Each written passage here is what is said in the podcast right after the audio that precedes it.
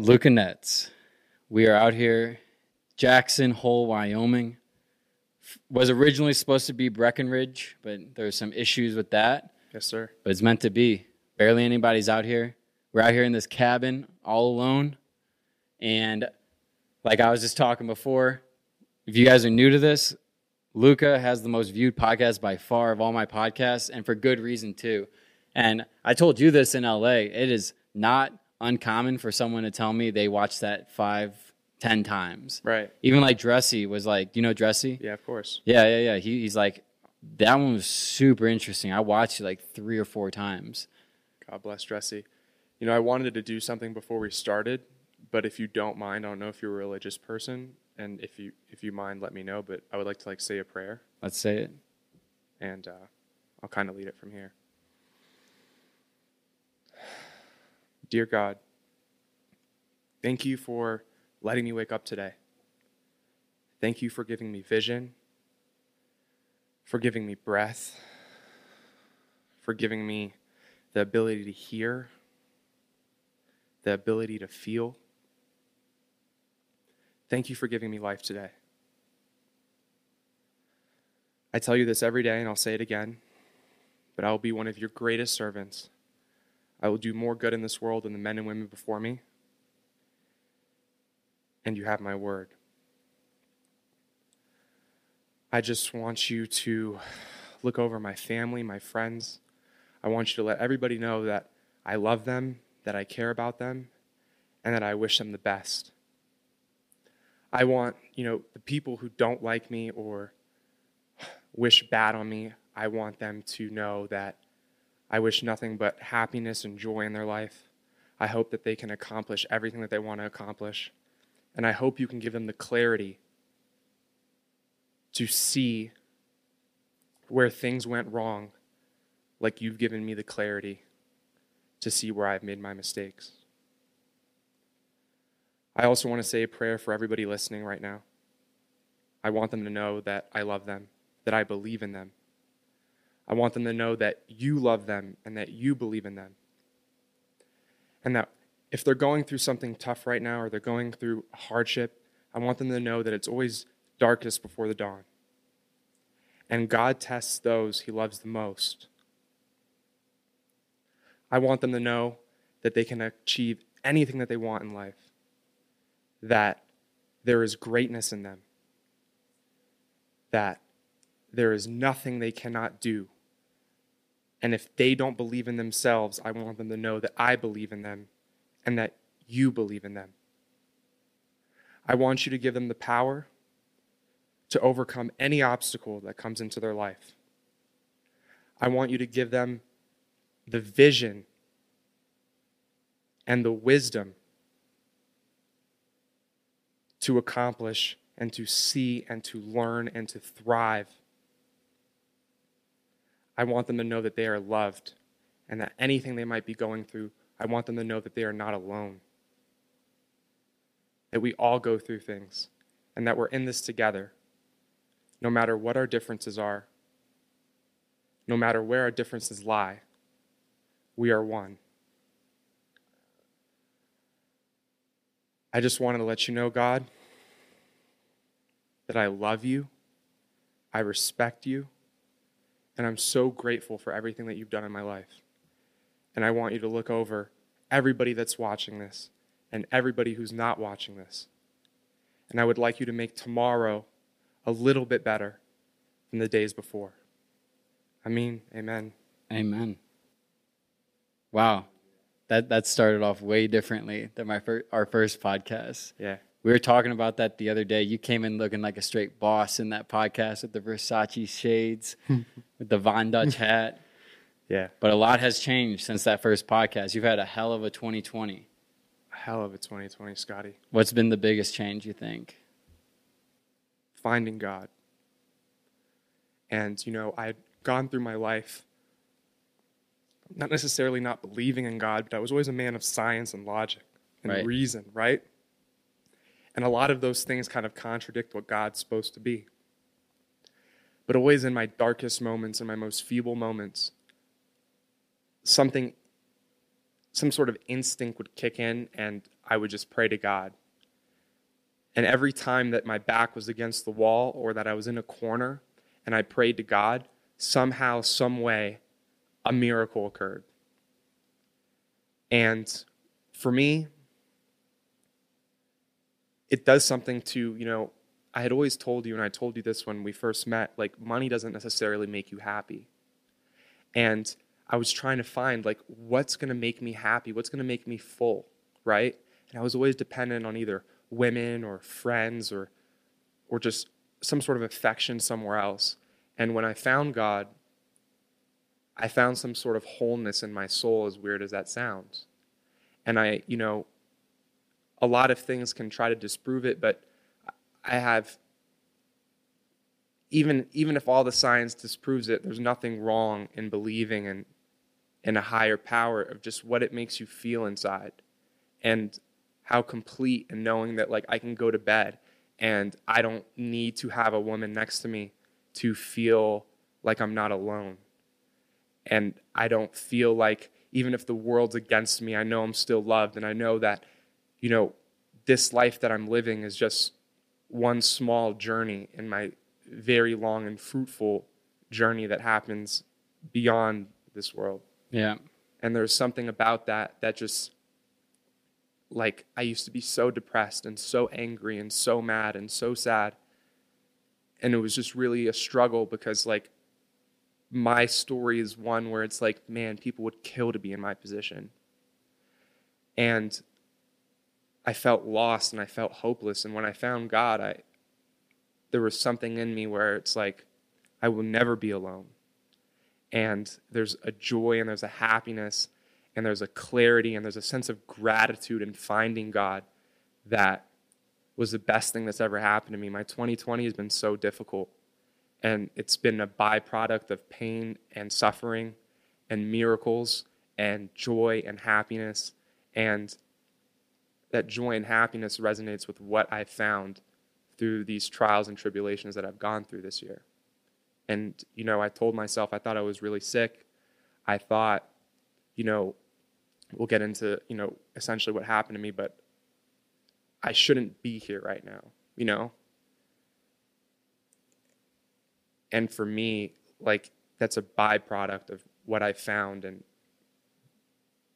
what this journey has been. And it's by far been, you know, I told myself, I said, man, even if I died this year, it's still the best year of my life because I found God. Wow.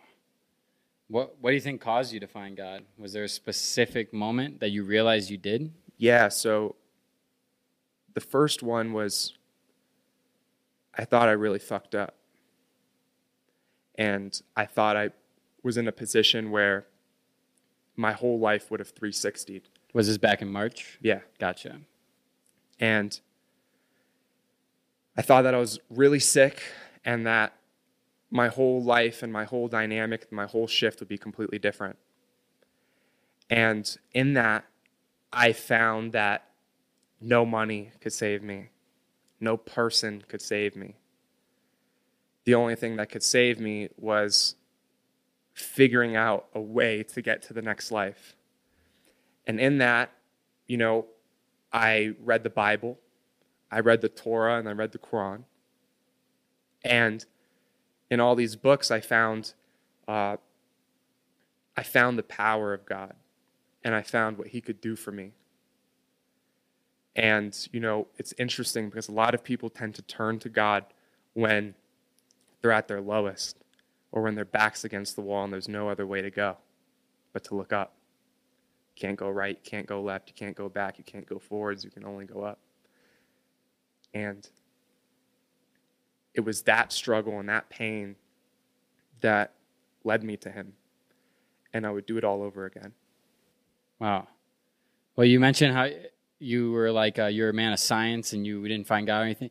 What's interesting is Eddie Bravo was talking about the other day. He goes, "Science is the new religion." If you think about it, Right. because back in the day, 600 years ago, if you spoke out against any of the the you know the agenda of any religion, you get chastised. You're an idiot. You don't know what you're talking about, and sometimes you get killed. You know. Mhm. And so now, if you question anything about science, you get chastised, you get called an idiot. It's the same, it's the same thing, but we're just being fed different information, which kind of makes me question what is real. Right.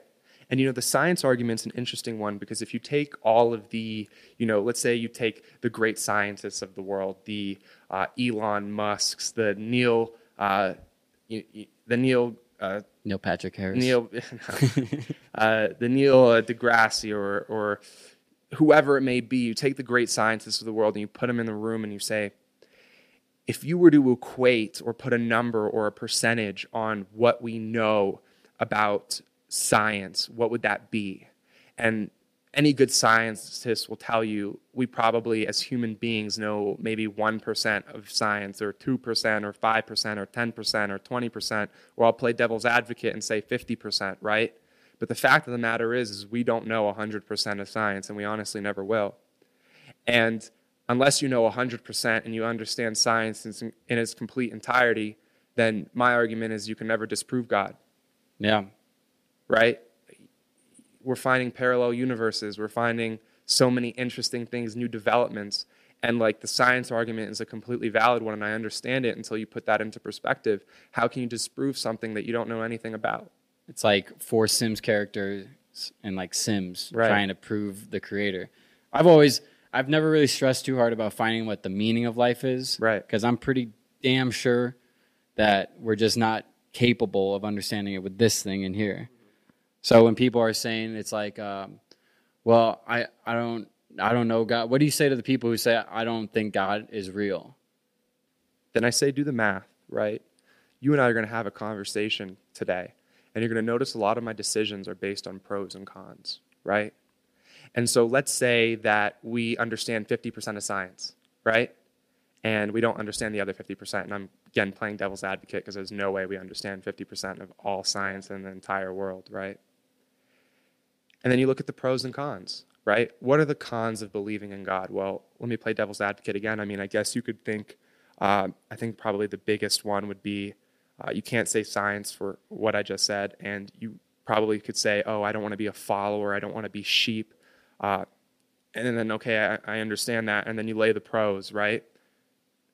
The fullness of what it makes you feel inside the happiness and the gratitude and the perspective that God gives you, knowing that you are loved beyond yourself, the foundation that God and the morale of believing in God gives you.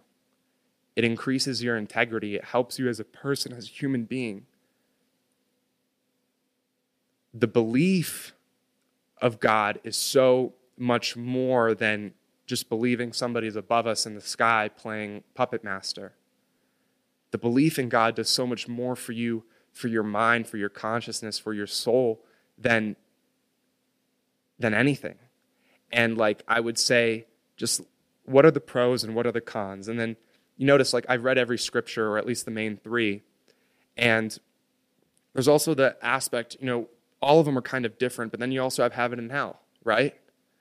And okay, if there's a 50% chance that God is real and there's a 50% chance that God is not, and then there's heaven and hell, where in heaven you're going to spend the rest of your life in eternal bliss, and eternity basically, and in love and light and beauty. And then hell, you're going to spend the rest of your eternity in, in burning flames. Well, then I ask you, even if there was a 1% chance that God was real, right? Are you going to take that? Like, to me, it's like, am I going to risk not believing in something that I know nothing about and that I can't disprove or that I can't necessarily prove? Am I going to roll the dice and live my life? Because, you know, I understand God, God's not telling you to hurt people. When you believe in God, don't let anybody misconstrue you otherwise. God's a good thing. God, God preaches love and peace and happiness and, and taking care of people and, and understanding that you have to leave an impact on this planet, on this on the earth and on the people and on the animals of it before you go. Like there's nothing wrong about I've read the books. Like there's nothing there telling you to do bad things and, and it's just a good way to live your life. And to me, it's a pros and cons. I mean, I can list out the pros and I can list out maybe a couple cons, and the pros will exceed 20, and then the cons will be like one, two, or three. I think it comes down to that old saying where they're like, uh, I'd rather believe in God and then find out he isn't real than not believe in God and find out he is. What a great saying. Yeah. Because that's just the truth. You know, even if there was a 1% chance that he was real, even if you could do the math and do the science and prove it that way. You see, I'm some things I don't believe, right? Like I don't believe Moses split the water in half, and you know, to this, you know, I, I, I can't believe that. I'm a man of science still. I'm a man of logic. I'm a man of reasoning. But a lot of these things are allegories and tales to that have underlying stories and meanings behind it, and you can't take them too literally. And a lot of the atheists or anti-God people kind of reference those as hocus pocus, but you're looking at it too too seriously, too logically. Sometimes some things have to be taken with a grain of salt. And, you know, when I'm saying believe in God, I'm not saying become a Christian or become a Muslim or become a Jew. I'm not saying that. I'm just saying believe that there is somebody above there, above you, watching you, watching your decisions, watching your actions, and tread with caution. Live your life helping people. Live your life loving people. Live your life in peace. Live your life trying to help the helpless. And that to me is what God is and what God wants me to do.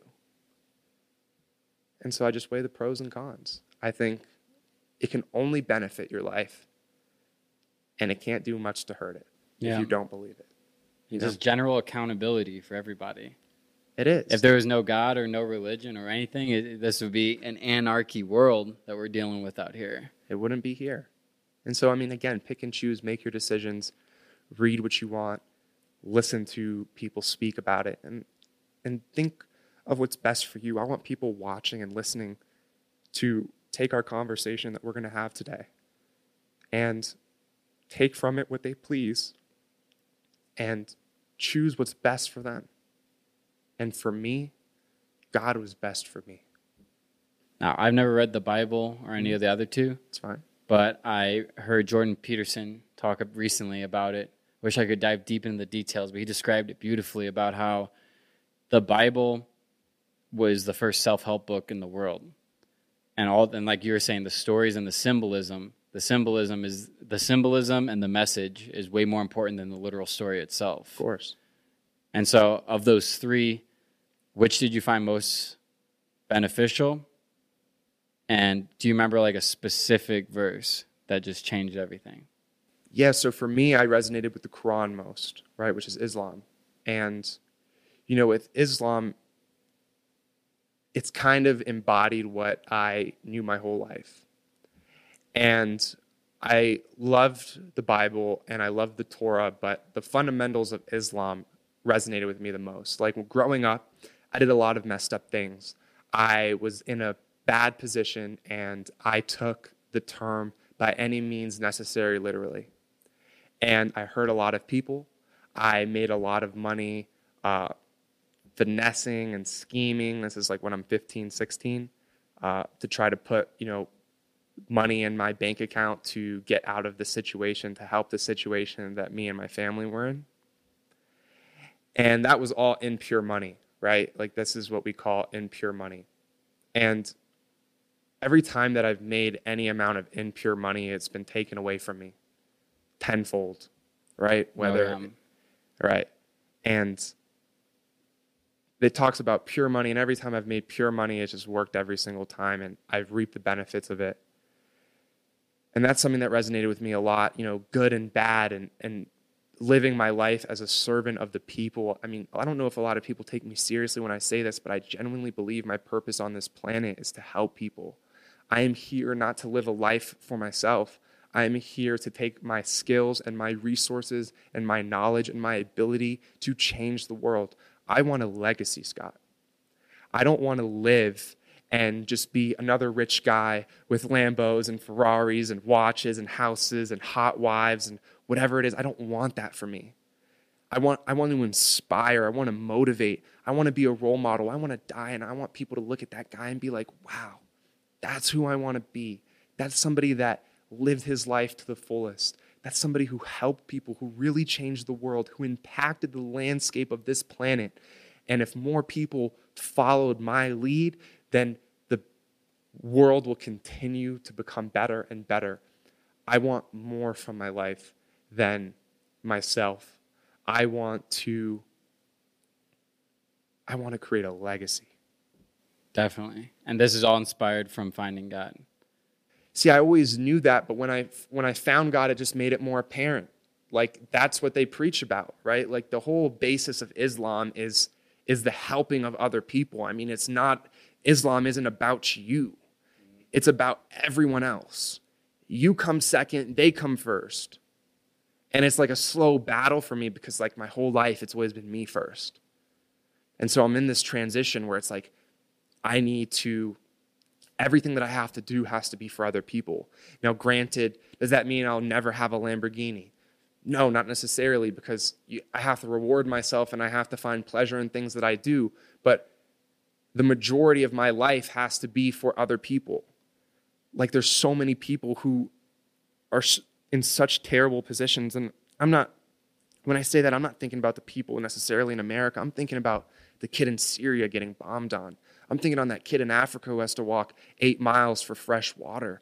Like how people don't deserve to live like that. And just the fact that I was born on American soil just gives me an edge above anybody else, you know? Oh, yeah. And I just want to level the playing field at the very least. I want to give young women an opportunity to achieve anything a man could. I want to give somebody in Africa to the ability to achieve any, anything anybody in America could. I want to give an African American or a Latino or an Asian the same opportunity that any white male can, you know? I want it to be fair. I want it to be good. I want it to be equal. And I want my legacy to live. I don't, you know, Scott, me and you, whether we live 100 years or 1,000 years, you and I are both going to end up dead one day. And the only thing that's going to last is our accomplishments, our work, that now becomes our legacy. And I don't want to die when I die. I want to live forever. And I guess that's the selfish part in what I'm saying. But in that immortality that I'm striving for, I have to do great things. I have to strive for greatness and I have to achieve greatness. And I can't be like the next man. I can't think about myself. I can't prioritize my wants and my needs above the else above those of other people. I have to do what I know I can do. And I know I can do everything that I dream about. I go to bed dreaming about saving things, bro. I go to bed saying, I'm to fix, one of my dreams is to fix Compton, to fix South Los Angeles. I'm going there first, and then I'm going to every single other ghetto in the country. And then I'm going to Africa, and then I'm going to Mexico, and then I'm going to Asia, and I'm to stop, and I'm going to keep and I'm not going to stop until I die, and I'm going to keep going. And if I can't achieve it, I'm going to die trying. Because I have to. You know? Yeah. It's bigger than us. You're so smart. I like to think that I'm smart. And unfortunately, people don't have the same capacity that you and I do. I've learned that. And as much as I never wanted to believe it, I've accepted it because I've been around enough people. And you and I, and a lot of our peers and a lot of the people watching this have a responsibility to not just think about themselves and to not just think about their families. Making money is easy. Me, you, and a bunch of other people have proved that. The money code is easy. I mean, granted, we're not billionaires, but we will be. And if we don't, it's because we didn't want to be. Mm-hmm. you know? Yeah. We're going to, we have the power to, you know what I mean? You and I sit in the car and have so many conversations. Dude, you're, you're working on things that will make you $50 million a year, $100 million a year. It's easy. It's systems. It's systems. It's perseverance. It's strength. It's belief. And it's focus. We have our distractions, but we have to be better than our distractions. Yeah, that's for sure. You and I talked about something in the car, and that's the distraction of women. Right. You know, one thing that I'm really trying to lean on and to like train myself into do. And it's difficult because like just to be transparent, and I have no problem saying this, but I, I really considered myself a sex addict. Like I really thought that was a huge problem of mine. Right. And like like the ability to like just chasing a 30 second, a 20 second orgasm is jeopardizing everything that I'm talking about. I'm spending hours of my time during the day, during the week, conversing, manipulating just for a 20 second orgasm. And it's impeding on my ability to change the world. And one of my solutions to that is I want to find one girl, dude. Like, I want to find one girl and I want to love her. I want to appreciate her. I want to respect her. And, and I just want to focus on her and I want to build with her, you know? And I think that's like, I think that's, you know, I can't go chasing for it, but like the girl problem has to stop, at least for me. Because like it's such an instinctual need, right? Like I'm a man. Right. You know, I'm a human, I'm an animal. That's what it is, you know, a smart animal, but we're animals. And it's like, that's why I told you, like, during that whole due process where I thought I was sick, I was celibate for like nine months. Unfortunately, I broke that. Oh, what? I totally, I didn't. No, you didn't tell me that part. Holy shit. Yeah, I totally regret it. I mean, granted, you know my situation, so you can see why. Yeah. And I, I was celibate for nine months, and I remember I like I did the, and dude, in those nine months, I wasn't talking to girls, I wasn't conversing with girls, I wasn't doing anything, and I told you, I was like, dude, I had, that, that was my best nine months I made more money in that stretch than I ever have. You know? Yeah. And, and it I, makes sense too. Yeah. Like, have you ever looked into sexual transmutation? No. Really? No. So Nikola Tesla did, Henry Ford, Thomas Edison, all the big dogs. Sexual transmutation. It's uh, Think and Grow Rich. You use these processes they teach to transfer your sexual energy, which is the most powerful energy in the human body. Yep into anything you want. Wow. Henry Ford did it with automotive. Tesla did it with uh, his energy. That is uh, what you're saying right now. The greats did. Yeah. Yeah. And, and it's so it's so there. You know, part of me is like I've always been a lover, right? Like I've always craved love. And like my future wife is out there somewhere. And you know, sex is an interesting thing. Kind of going off topic because I just thought of something. People have to understand the ramifications of sex, right? Sex not only affects you in your business life, right, by consuming your time, by consuming your energy, by draining your energy, right? But sex has a multitude of effects, not only on yourself, but on the other person. And like, one thing that I have to realize is if I want to be this man, if I want to be this role model, I can't just be that man and that role model for, for men.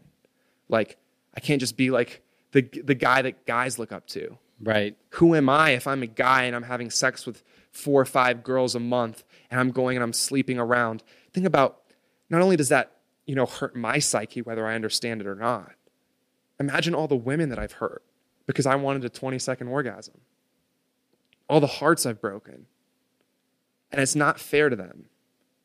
It's not fair that I put my sexual needs, my selfish needs, and then I go out there and I start hurting people. There also is a sense, you know, it's pretty interesting because in my celibacy, it's something I bragged about. I thought I was, I was proud of it. And, you know, when girls would talk to me or somebody would hit me up, I would kindly say, hey, look, I'm celibate. And you know something? It gave me a power that I'd never felt before. Big time. You know? Oh yeah. Because guys are just known for being dirty dogs, like just sticking your fucking thing and like everywhere and like, oh, you have a fucking dirty this, dirty that. Like you're you're you know, flip the script on them. See how many girls come to you. See what the quality of they can the, smell it on they you. They can smell it on you. you smell those pheromones. You know what I mean? Oh yeah. And and see what type of quality girl comes your way. Yes. You know, they. It's like girls that the word got around, right? the type of girl that was coming to me a year ago versus the type of girl that was coming to me when I was celibate, still getting curved, but it's a whole nother level. It's the girl that I would actually, like, girls that I would actually marry are now, like, we're having intellectual conversations we're not having like flirtatious conversations, but they want to get to know me, you know? And you're, and there's a certain, there's a certain strength in having that power, you know?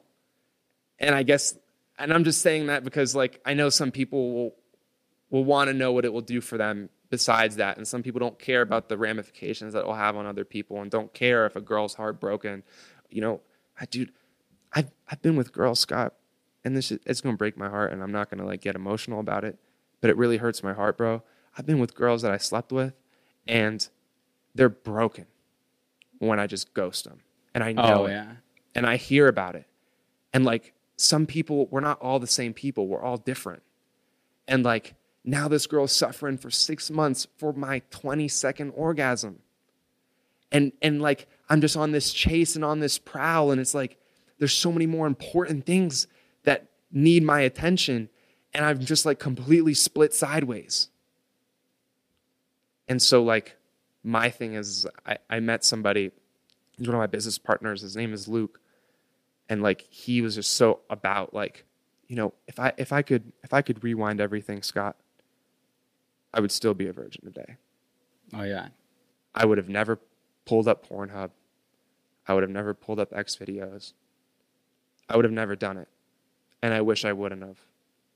But I can't change the past. I'm not going to sit there and dwell and be like, oh man, I wish I wasn't, I was still a virgin. I wish I was this and that. But if you ask me now, today, this very day, seeing the, what I see with other people, like, I hope he doesn't get mad at me at this. But he lost his virginity to his wife. Right? The best way. that's the love like none other, dude. Like their relationship, and like I can only imagine what that felt. Oh, like. they're never breaking up. That's like love, dude. That's like you're interconnected, you know. And I believe in energies, and I believe in spirituality, and I believe in interconnectedness. At the end of the day, dude, we come from the same first organism that ever came, right? We just multiplied from a from a tadpole to a monkey to to what we are today. We all come from the same. You rewind everything. We all come from the same root. We're all connected in some shape, way, or form, whether you like to believe it or not. Yeah, it's really interesting how it's flipped, didn't it? Yeah. And with everything we're talking about, that was like the standard. I feel like in the fifties, like Yep. very respectful towards women. I mean, I guess in certain things, you know, they had their issues, but in terms of what I've seen, it was always like, you know, you're you date the girl, and because of religion, you're told to not have sex until uh, marriage. And then what, when you're talking, what it reminded me of, I feel like social media became the new religion because I noticed around 2010 is when I noticed a lot of people stopped going to church. Yep. I noticed a lot of people, and then here's the biggest thing. It's really interesting to me that I'll I'll read like comments on Instagram, whatever, or like people, for example, Kanye. Kanye says said a prayer just like you in Joe Rogan's podcast. People are calling him crazy. People think he's going psychotic, bipolar, all because he said a prayer. How interesting is that? But everything you see on social media is completely fine and praised. Like all the you you know what I'm saying. It's like it seems like the devil came through and took over some somewhere around the social media age Yeah. which is leading all these people and like someone we know, someone we know that's a bit younger. Uh, I remember we had like we were all hanging out at this like mini party, and then he was like talking to this girl, all like laser focused, talking to this girl, talking to this girl, talking to this girl, and then he like kissed her, and then uh, they like left. And the second they left, he comes up to me and goes, "I'm never fucking talking to her ever again. I already deleted her off my Snapchat." And I told him, I'm like, you got to calm down with that because that perspective is to lead you down a very dark path. super dark path, dude. And you know, it's a judgment free zone here. If you want to go have sex with 10 guys tomorrow, Whoa. you go do it. Whoa. You know what I mean? If you want to go have sex Not me. with 10 girls, right. but if you, I'm talking to the girls. If you want to go have sex with 10 girls tomorrow, go do it. Go do what makes you happy, but understand the ramifications of what you're doing. and the type of quality of women that you'll bring around. Like, do you do you think a high quality, high high quality girl is like, if you're looking for a super high quality girl, are you more likely to find it by maybe conversing with that girl again if she was really a good one? Do you think she's really just going to give it to you within an hour of knowing you? No, but the potential for her to be that possibly your fucking dream girl just went out the window when you said I'm never talking to her again because she didn't have sex with me within an hour of knowing me. That is the worst mentality you can have. the worst. And the thing is, is what people don't understand is like you're going to be with women and you're going to do your thing. But understand that the quality of girl that you want, you have to set the example. Like for me, I've always said, well, I want a good girl. I want a girl who doesn't sleep around. I want a girl who doesn't do this. Well, look at me. Screw the double standard. If I don't want a girl to do something, then I've got to not do it as well. She's not any different. If I'm going to go be a hoe, she can go be a hoe. And I don't want to be with a hoe. You attract who you are. Right. And so if I'm a hoe, then I'm going to go get a hoe. Hoe down. I, right, you know what I mean? I want, so, I want, I want somebody. I want, I don't want somebody to pull up my past and say you're this, you're that. I've, I deal with that all the time, and I regret it. I want somebody to look at me and me. That's a good man, Hmm. And I want to be an example not only for the men but for the women. And how can I be an example for women if all I do is go around and hurt them all the time? That's not that. I would hate that somebody do that to my mom. And I've seen it. I've seen men hurt my mom and do all that. Nah, not me, man. I like if I've got to be the if I want something and I've got to be the example of what I want. There's no double standard here. In everything, right? Like if I don't want people to lie to me, I can't be a liar. Right. If I don't want to be self if I want to be selfless and I can't be selfish. You know? If I want to be a guy about the people, then you know what, Luca? You're not getting a watch today. You're a man about the people, but you got 12 watches. Who are you? I'm a total walking contradiction. I'm not who I think I am. I want to be who I think I am. You know, Drake said something, probably his best bar ever. He says, You know it's real when you are who you say you are. I want to be who I say I am. I'm tired of saying that I'm this and saying that I'm that and not being that person. I have to live in who I want to be. I've got to live it, I've got to breathe it. And even to this day, I'll still go do things that I don't want to do and that I shouldn't be doing. But you know, life is about mastery. The person who excels in life or excels in their field is a master at life or a master in their field. Discipline is everything. hmm People don't understand that. Discipline is everything. And hey, Luca, how do you get disciplined? It starts with anything. It starts with waking up at 6:30 in the morning, making your bed.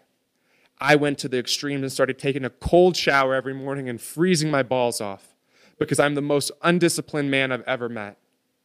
And I had to get disciplined, and I still do.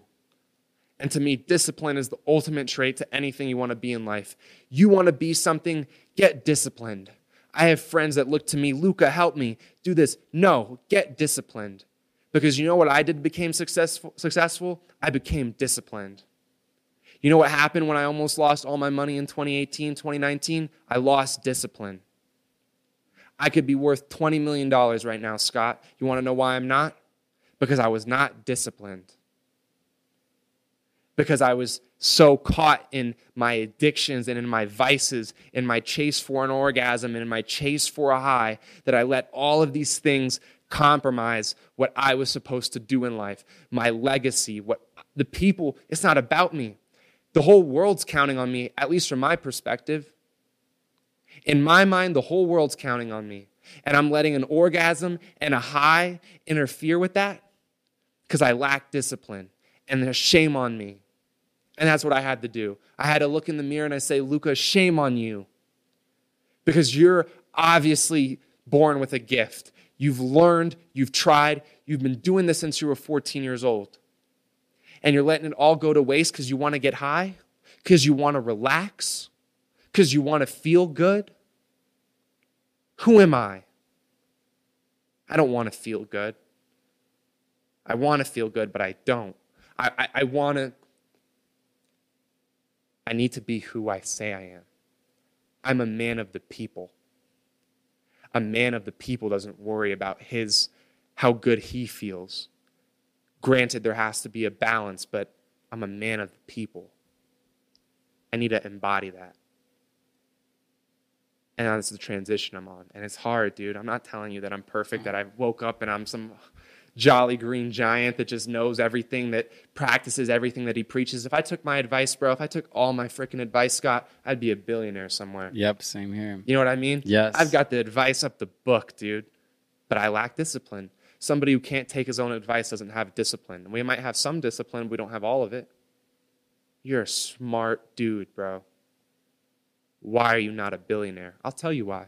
I like lack- discipline. you lack That's funny because it's weird you bring this up. The last podcast I have brought up the exact same thing, and what the conclusion I came to uh, is similar. It's like I think laziness comes from inconsistencies. As long as you keep it consistent, it goes back to discipline. You got to hit that gym every day because how you do that, when you skip the gym, you're going to skip other things, and it goes back to that other old saying, old old saying, how you do one thing is how you do everything. Start small. Yeah, You want to be successful? You want to live the life of your dreams for your family, for other people, whatever your motivation in life is? Start small. Wake up at 6:30 every morning. have that pillar structure. Make your bed. Your whole life will fall into line. Mm-hmm. But so many people listening to this will do it for one day, two days, three days, four days. They might even do a month. They might even do two. They might even do three. That's not discipline. You got to do it for the rest of your life. Yeah, I don't make my bed every morning. And I'm preaching to you saying that you do. You have to. My routine is still not perfect. I lack discipline. And that, to me, is the most important trait to be and to achieve anything that you want in life. The disciplined man, the most disciplined man in the room, is the most dangerous. He's mm-hmm. the most powerful. He's the alpha male. yeah. The dog. He's the dog.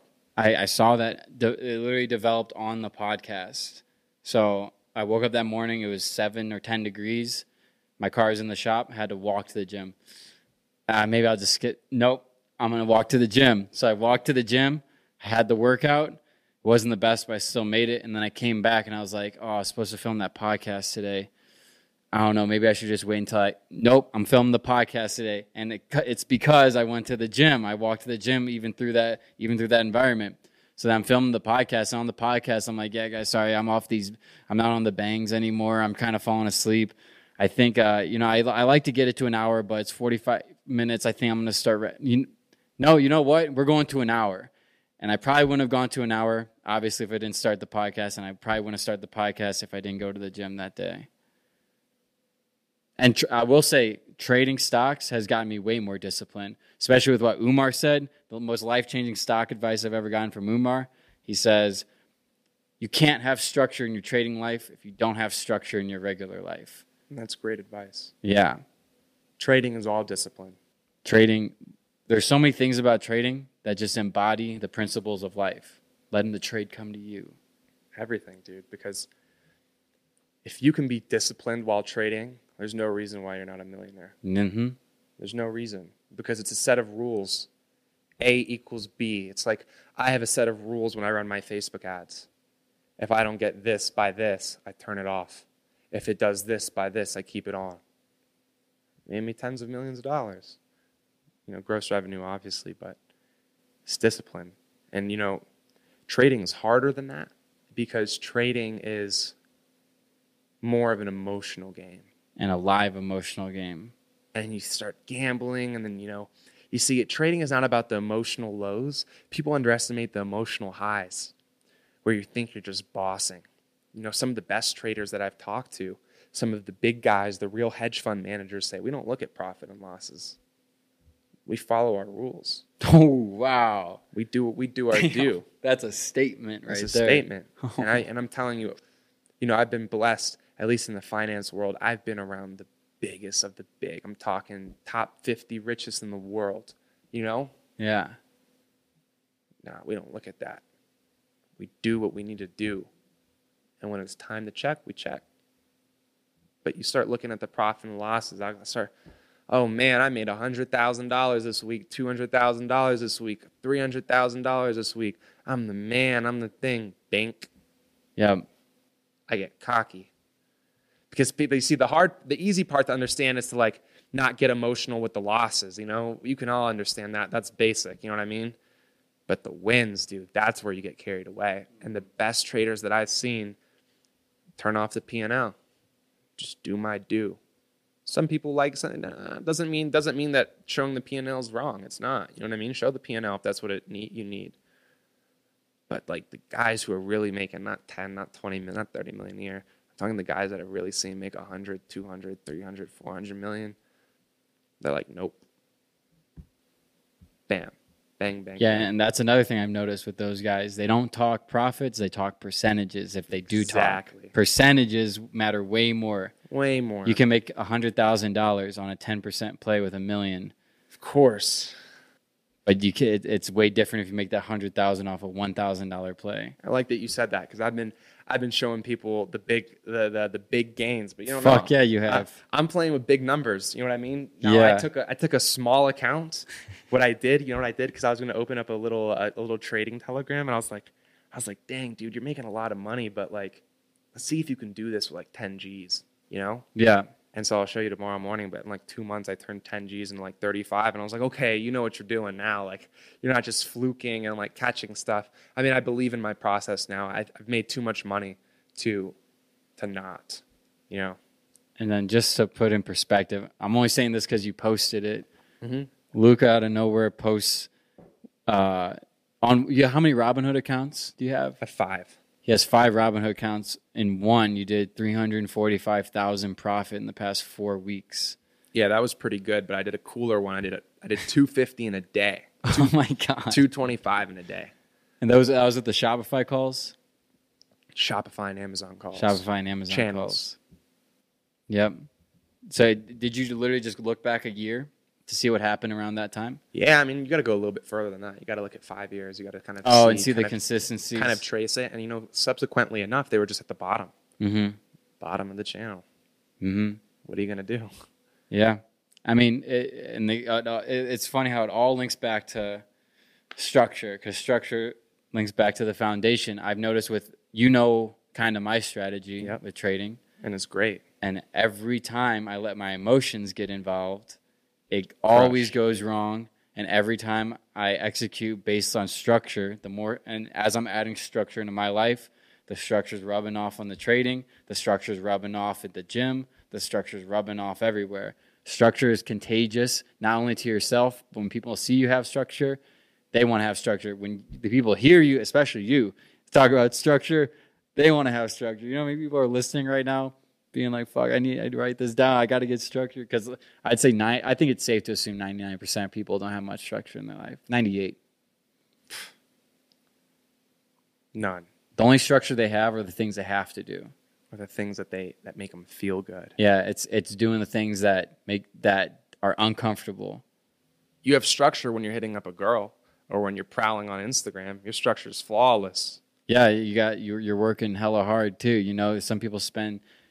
I'm not gonna say who because I don't. Okay, I'm gonna call him out because he knows it's all in good fun. Right. Fucking Armin Najad He's so funny. showed me his screen time one day, dude. 14 hours for the day, 12 and a half on Instagram. Oh my gosh, I didn't know that. That I've seen that dude like photos of like girls in my town in St. Louis that he's never met before. You know what people have to understand, you know, it's a very interesting thing. Sorry, Armin. Yeah. Armin's a funny guy. Like Oh yeah, he's the best. He's so funny, dude. I saw him hit TikToks like I've never seen before. he hits them crazy. I was like, A lot of endless energy. I was working on the computer and I just see that I, am like, I'm like, okay, yeah, you're hitting it. Ten minutes later, okay, you're hitting it. Same dance. Forty-five minutes later, okay, you're hitting it. An hour later, I'm like, yo, bro, you were like a master. Somebody get this kid a deal. Somebody put him in the sway house or the hype house. I almost made a call to, to one of the hype house kids. I was like, yo, bro, I got a new one for you. It's, it's crazy. Well, yeah, well, I, I was talking about this with Jared. It's like he's like a prime example. Like a lot of people, I'm sure you get this message all the time. Luca, oh my gosh, I'm such a fan. How can I provide value to you? If you got to ask that question, you probably don't have value to give. You know, which is crazy. I love that you brought this up, dude, because there's been people who have hit me up in Instagram and their lives are changed forever. Like crushing it. But you want to know why? They came to me and said, Yo, I'm a master at Photoshop. I will do all of your Photoshop for free. There it is. I said, Bet. Let me see what you got. Yo, I'm a master on GemPages. I will do all your GemPages for free, all of your funnels for free. Bet. Let me see what you got. Yo, I'm a master website builder. I'm a master this. I'm a master that. Bet. Yo, where can I provide value? If you're asking where you can provide value, you obviously have no value. Because if not, you'd be approaching me with me with a proposition, with a value add. I've got a team already. I don't mind if you if you want me to give you a shot. And the people that have excelled and have worked hard and have shown me that they can work hard, I've put in position. And everyone that I've ever put in position is in a better position today than before they met me. It's evident. Ask any of them. I put a million dollars up cash. Find me somebody who says they're in a worse position after they met me, after I took them under my wing. Doesn't exist. And okay, maybe I didn't. Re- I don't need to do much. I need to show you the blueprint because how I do my business is easy. It's like ridiculously easy. You know what I mean? I show you my blueprint and I put you in the right groups. You do the rest. You work hard. I just like hard workers, but hard workers that are good at something. If you're kind of lost and you're figuring it out, learn something. Learn how to write a good email. Learn how to copyright.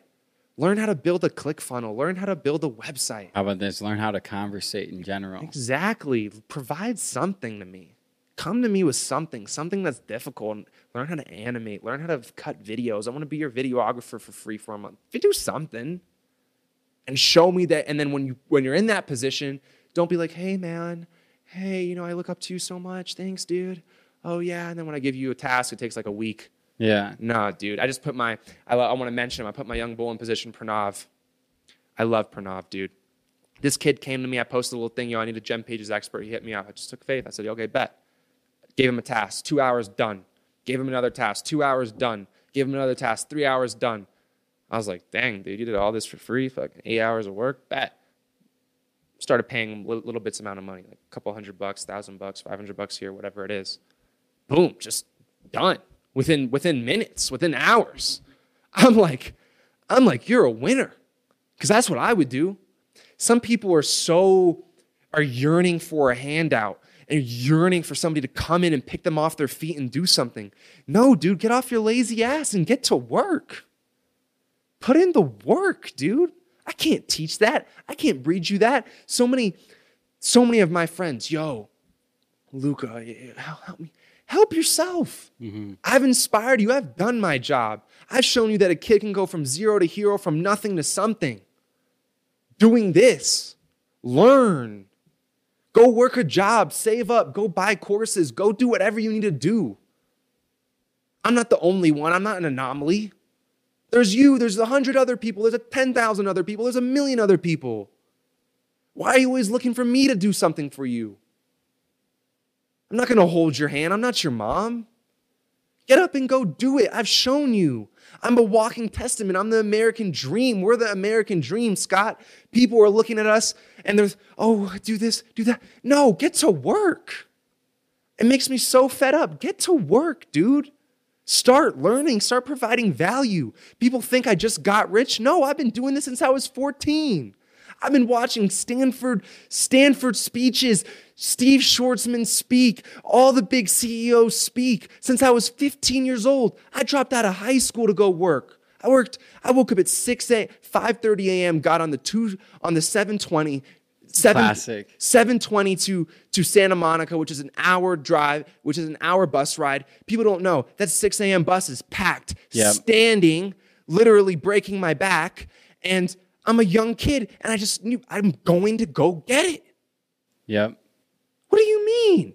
Yo, oh, you know what I hate too, bro? I got, I'm not gonna, it's just, it's almost, it's almost like, dude, I, I got so many people, so many of my friends, yo, talking behind my back. Luca doesn't help us. Like, Oh, what do you mean help you? we grew up in the same spot. We went to the same school. We went to the same parties. We hung around the same people. Why am I where I'm at and you're not? I'll tell you why I worked harder than you, whether you want to hear it or not. It's the truth. That's the number one thing I got out of that book I told you about. Pleased but not satisfied. I remember highlighting it. Show me you care enough to try, and then I will help you. But most people won't- can't even get to the try part. They just want the give. Give they just me, want the give me. give. Give me something.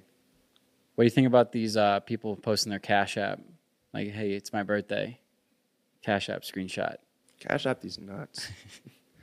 you fucking. Yeah, if only you could add a photo. Like, send a dollar. send send one dollar per nut. Two bucks. Dude, it's it's ridiculous, man. There's so many easy way outs. People always want to take the easy way. Looking and praying and want and hoping the easy way just comes, a stork comes and drops it under your chimney. Here's the easy way. The easy the easy way is never sustainable. I've made a million dollars the easy way. A million dollars in my bank account the easy way. It wasn't sustainable. And I almost lost it all. I made two million dollars actually the How'd you almost lose it all, by the way? I took a risk. I said, I've got this formula. We're printing money every time I'm doing it, it's working. I'm going to get a big fat office in Los Angeles. I'm going to hire people. I'm going to incur this crazy amount of overhead and I'm going to start taking risks. And it was crazy because every deal, literally the day that we got that office and I made that commitment, every single deal, every single play. I guess it's just like a godsend, or like God was telling me, nope, Luca, it was easy before, but it's not easy now. You think you can just level up to the big boys? Well, watch, you're not a big boy yet. And just, bro, punishment after punishment. 300,000 inventory punished, 200,000 inventory punished. And then when even months that were breaking even, 25 grand a month in overhead, punish. I just was losing money like crazy. Just bought the house, just paid five hundred thousand in taxes. Just I was like, bro, I just had two million dollars, man. I got like two fifty. Oh my God! Whoa! And the end of it, I couldn't believe it. I was freaking In out. what inside. what time span? A year, bro. Jeez. I got, I got, and like, dude, like the comeback kid, bro. I was like, I was like Ali against the ropes. I said, left, right. I came back, bro. I came back, and I'm richer than ever. You know? Mhm. I fucking came back, bro. I thought that was the end of me. See, because you know what people don't understand about the drop shipping side? Being a good drop shipper doesn't make you a good entrepreneur. And I took the step from drop shipper to entrepreneur and I failed. I obviously wasn't the boss that I thought I was. I wasn't the CEO that I thought I was. I wasn't this I wasn't who I thought I was. And so I had to double back. I had to learn. I bought like out of that 250 I spent like 50 on courses, bro. I said no. I said it's not happening.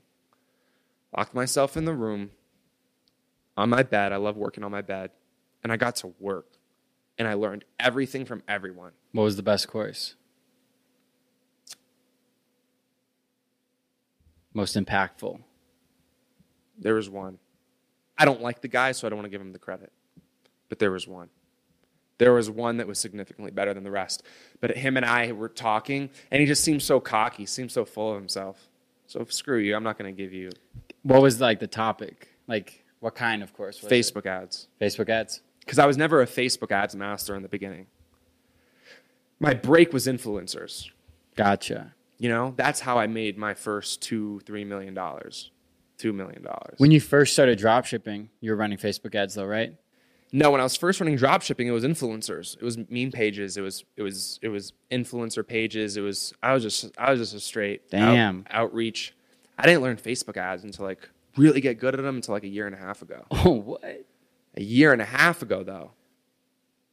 I mean, I had a couple Facebook ads, but like I wasn't saucy with it.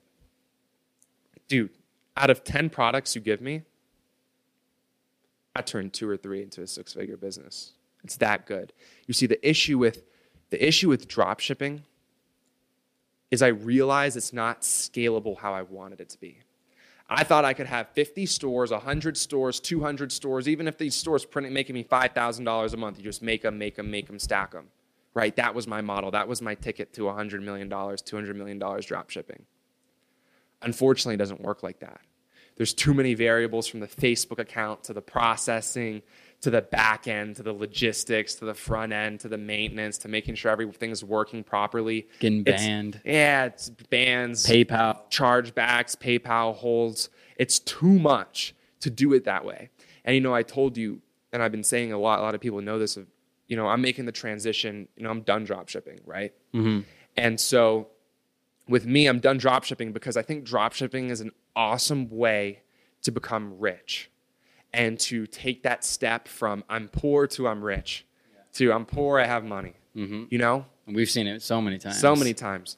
But dropshipping is not going to make you a hundred million dollars. It Will make you wealthy. It won't give you real money. Yeah. And I'm at a point in my life where I need to make real money.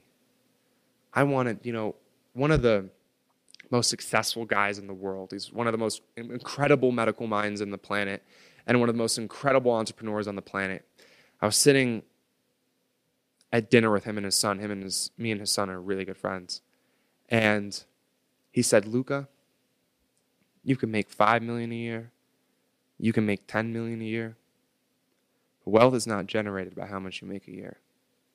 Real wealth is generated when somebody gives you a big fat check and you're rich forever. You can work, you can make $10 million a year and make and work 10 years and make $100 million. You can work 3 years and make 250, 500 Like on an exit. like on an exit. Gotcha. Right. The money's made on the exit. Shout out Ring. Right. Shout out Ring, dude. And, I, and that was incredible, dude. I saw Yeah, that's right. You were connected to Ring. I was a seventh employee. bro. Yeah. So seven employees. I'm the seventh. I'm the young jit in the crew, the young gunner. And they sell for a billion dollars. I've been in the car with Jamie. I helped Jamie move his house. He hit up all the employees. He was like, "Yo, I'm moving houses. Who wants to make an extra two hundred dollars, hundred dollars?" I said, "Me." I said, "So when we're driving the U-Haul, I'm in the passenger with this guy. The guy exited. He probably walked away with twenty percent of the company, two hundred million bucks. You know what I mean? took something, you know, people looked at Ring very novel like, right? Like, or at least you can take back to the Shark Tank thing. Like, they looked at it like a doorbell, right? Ring was never a doorbell, they were a security company. Mm-hmm. And they were a security system better than ADT, better than all the other security systems. Why? Because it was security before someone broke into your house. Mm-hmm. Everything else was after. Wow.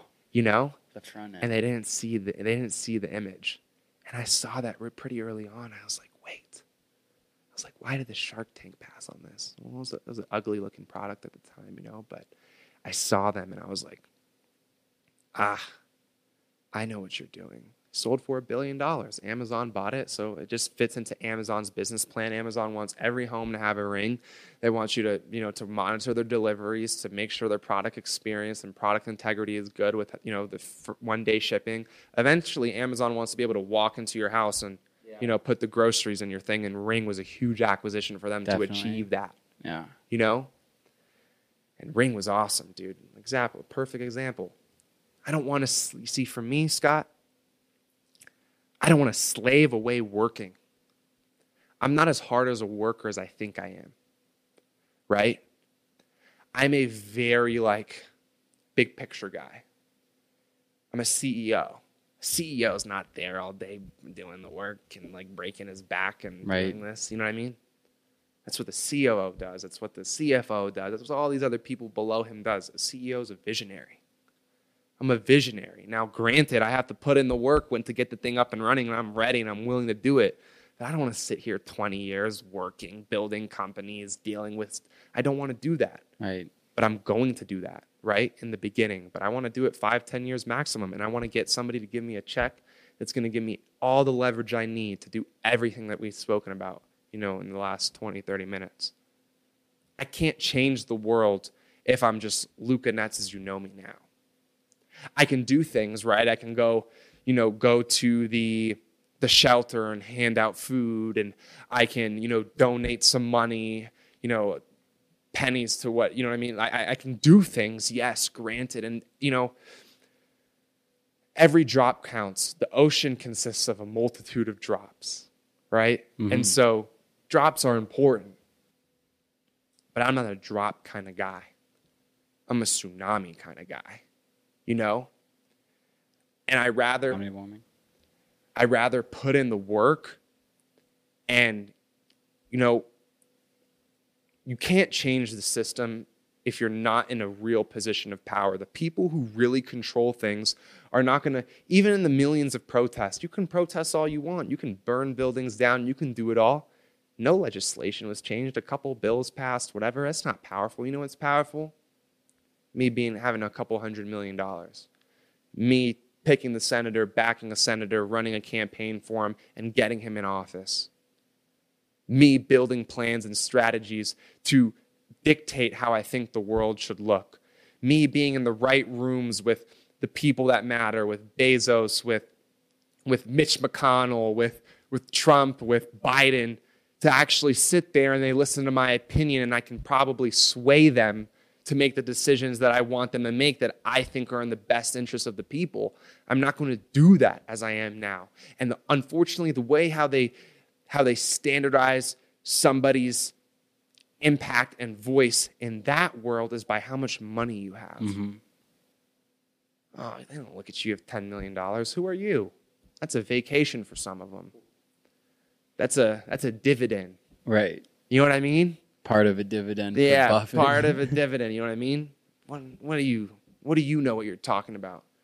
Oh, you're that you're that guy who did that. That was a great job. What do you have to say? That's the difference. Mhm. I have to get there first. For me to achieve my dreams of changing the landscape, yes, I can do all, you know, the shelter and, you know, build the food packets and I can do that. But that's not going to change the world. That change that will change someone's world. That will change a couple people's world. That might change a thousand people's world or 10,000. I'm trying to change 10 million. I'm trying to change 100 million. You know? Now, when I um, do you think there's a person in the past hundred years who has done something similar to what you're talking about um, in terms of the the impact? And while you answer that, I'm just gonna check these cameras real quick. I think that the approach in which I want to take, not necessarily, right? You have the Bill Gates of the world, right, with medicine and education. And, you know, people don't understand, but even the Elon Musks and the Bezos of the world, what they're doing with space, are changing everything, right? Because the final frontier, we need to be an interplanetary species. It's mandatory, it's inevitable. And the, that's the ultimate challenge and the ultimate goal because that excels the human race past one home base, you know? And so there's different factors. You know, the approaches that I want to take, I mean, Bill's done a great job, right? Because I love education. I think you can change people's lives through empowering them with with how you approach, how you teach, and how people are kind of brought up in the environments they're in. So I like Bill and how he did there. My approach is a little bit different. Wait, Bill Gates did Dare? I don't know if Bill Gates did dare. Oh, okay. I thought you said Dare. I no, said that. education. Okay, I see. I think you said that, and I heard Dare. No, no, no. Never sorry. mind. There, I think. What he did there. There. Gotcha. Yeah. Gotcha. And my approach is different, right? Like one thing that I'm a huge advocate for a voice for the voiceless, right? And so that includes that kid in Syria, that includes that kid in Africa, which Bill Gates really hyper focuses on, right? It also means that the animals, I think they're the most abused out of them all. I think it's such a corrupt corrupt with what we do to dogs or cows and chickens and you know I'm a hypocrite because I went vegan and you know now I'm back to eating you know meat in moderation you know and so I'm not helping there but there's there's a plethora of things you know one thing that really inspires me the most and probably one of the biggest problems I want to tackle is improv- impoverished parts of the country and of the world. Like, I think poverty is a huge thing that I want to fix. I know it's a huge thing that I want to fix. And I think education, as well as, you know, creating businesses and creating solutions, I kind of have a strategy on how I want to fix South LA. But again, my step one, I can't really take too much time. One thing that I hate people do is people have like a vision, right? Or like they think like 20 years out and they think about it all the time, right? Yeah. They're like, oh, like they're just daydreaming all day about something. No, I know what my, I take things chronologically, right? By steps. Step one for me, I can't do anything if I don't have hundreds of millions or billions of dollars. I can't. I can't do what I want to do. So before I start thinking of certain sectors or certain plans or exact strategies, I mean, I can daydream about them, you know, at night, you know, for, for 10 minutes, 15 minutes as I rest my head, you know what I mean? Right. But my strategy first, I know, has to be how do I get into the room? And this, our society and our hierarchy on how you get into the room and how power is assessed and measured is by how much fucking money do you have? Separation by elevation. You know what I mean? Yeah. And so that's my step one. And if I can't do that, then I can't do what I'm saying. And if I fail, then when I'm 50, I'll start packing boxes of food and, you know, start saving animals from Yulin and start volunteering. That won't be the, you know, I'll, I'll do that anyway, but that's, that would be my, you know what I mean? But I, I, I don't want to help a thousand dogs. I don't want to help a thousand cows. I don't want to help a thousand kids. I, I want to help them all. I got to do that first by building something. I got to build a real company. I got to build something. That's him a him. Yo, Luca, this wants to come meet with you. Oh, yeah, come in. I know him. I heard of that. You talk to me about people. Yo, I might be working with this guy who did this, this guy who did that. It's, you know, that's life changing. You know that if you can pull that off, it's game over. Oh yeah. You know what I mean? Yeah. I need to be that guy. I want to be that guy. I am that guy. I just got to show you. And not to show you to prove myself, because I've proven myself, right? I would I say wanna, so. You know what I mean? I want to show you to inspire. In, inspiration has to be my fuel, not proving myself. Proving yourself is a dark fuel. It's a good, it's a good one. Don't get me wrong. It gets you to the first spot. But you need a cleaner fuel once you're taking it to the next level. My fuel is inspiration and, and my desire to help. Yeah, that sounds egoless. While proving yourself has to do with straight It's about ego. me. Huh. You gotta you gotta hit everything in the root of things, you know? Mm-hmm. Everything has to be symbiotic with my message. I can't be, you know, one thing and, and be the other. Yeah. know? It doesn't work like that. That's why I hear like the monks. Like I hear the monks that do. Do you believe like some monks can levitate and levitate items? I hear the reason they can't do that like on camera or for other people is because that would include they have to be ego less to do it and to prove it to someone is ego and it won't allow them. It's really interesting. It's really interesting to know what's out there that we just don't know about because most cases people do things to prove themselves or to showcase it when a lot of amazing things come the most amazing things come from neither of those Chakras, energies, everything. I believe in that wholeheartedly. I have a spiritual mentor. His name is Joffrey Hughes. And Joffrey is the most successful person that I know. And Joffrey's a middle class man who lives in a nice neighborhood and, you know, the valley. And Joffrey's one of those guys that can do amazing things, and I've seen it. You know me, I'm not a kook, right? Like, I seem like I'm pretty level headed, I hope. mm-hmm. Dude, I, I was looking at this guy one time, and we were taking deep breaths, and he was talking. And dude, I'm looking at him, and his whole face changes. And I see like a crown on his head, and his beard gets long. And I'm like, what? I blink, and it's still there. It's not like, you know, you're like staring at something too long and you get in that daze and things get misconstrued. Like, dude, I believe in that stuff. And I believe the right people who've spent the right amount of time to master that side of life has the utmost potential to really do anything. And levi- if levitation is one, levitation is one. I've never seen it, but I don't necessarily need to see things to believe it.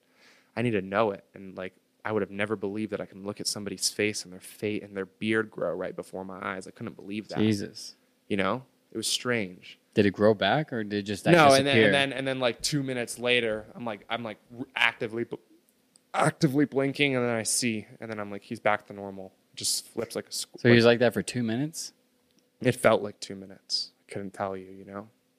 But it's very interesting, you know. A lot of people look at success the wrong way, and I want to talk about this because I think it's important.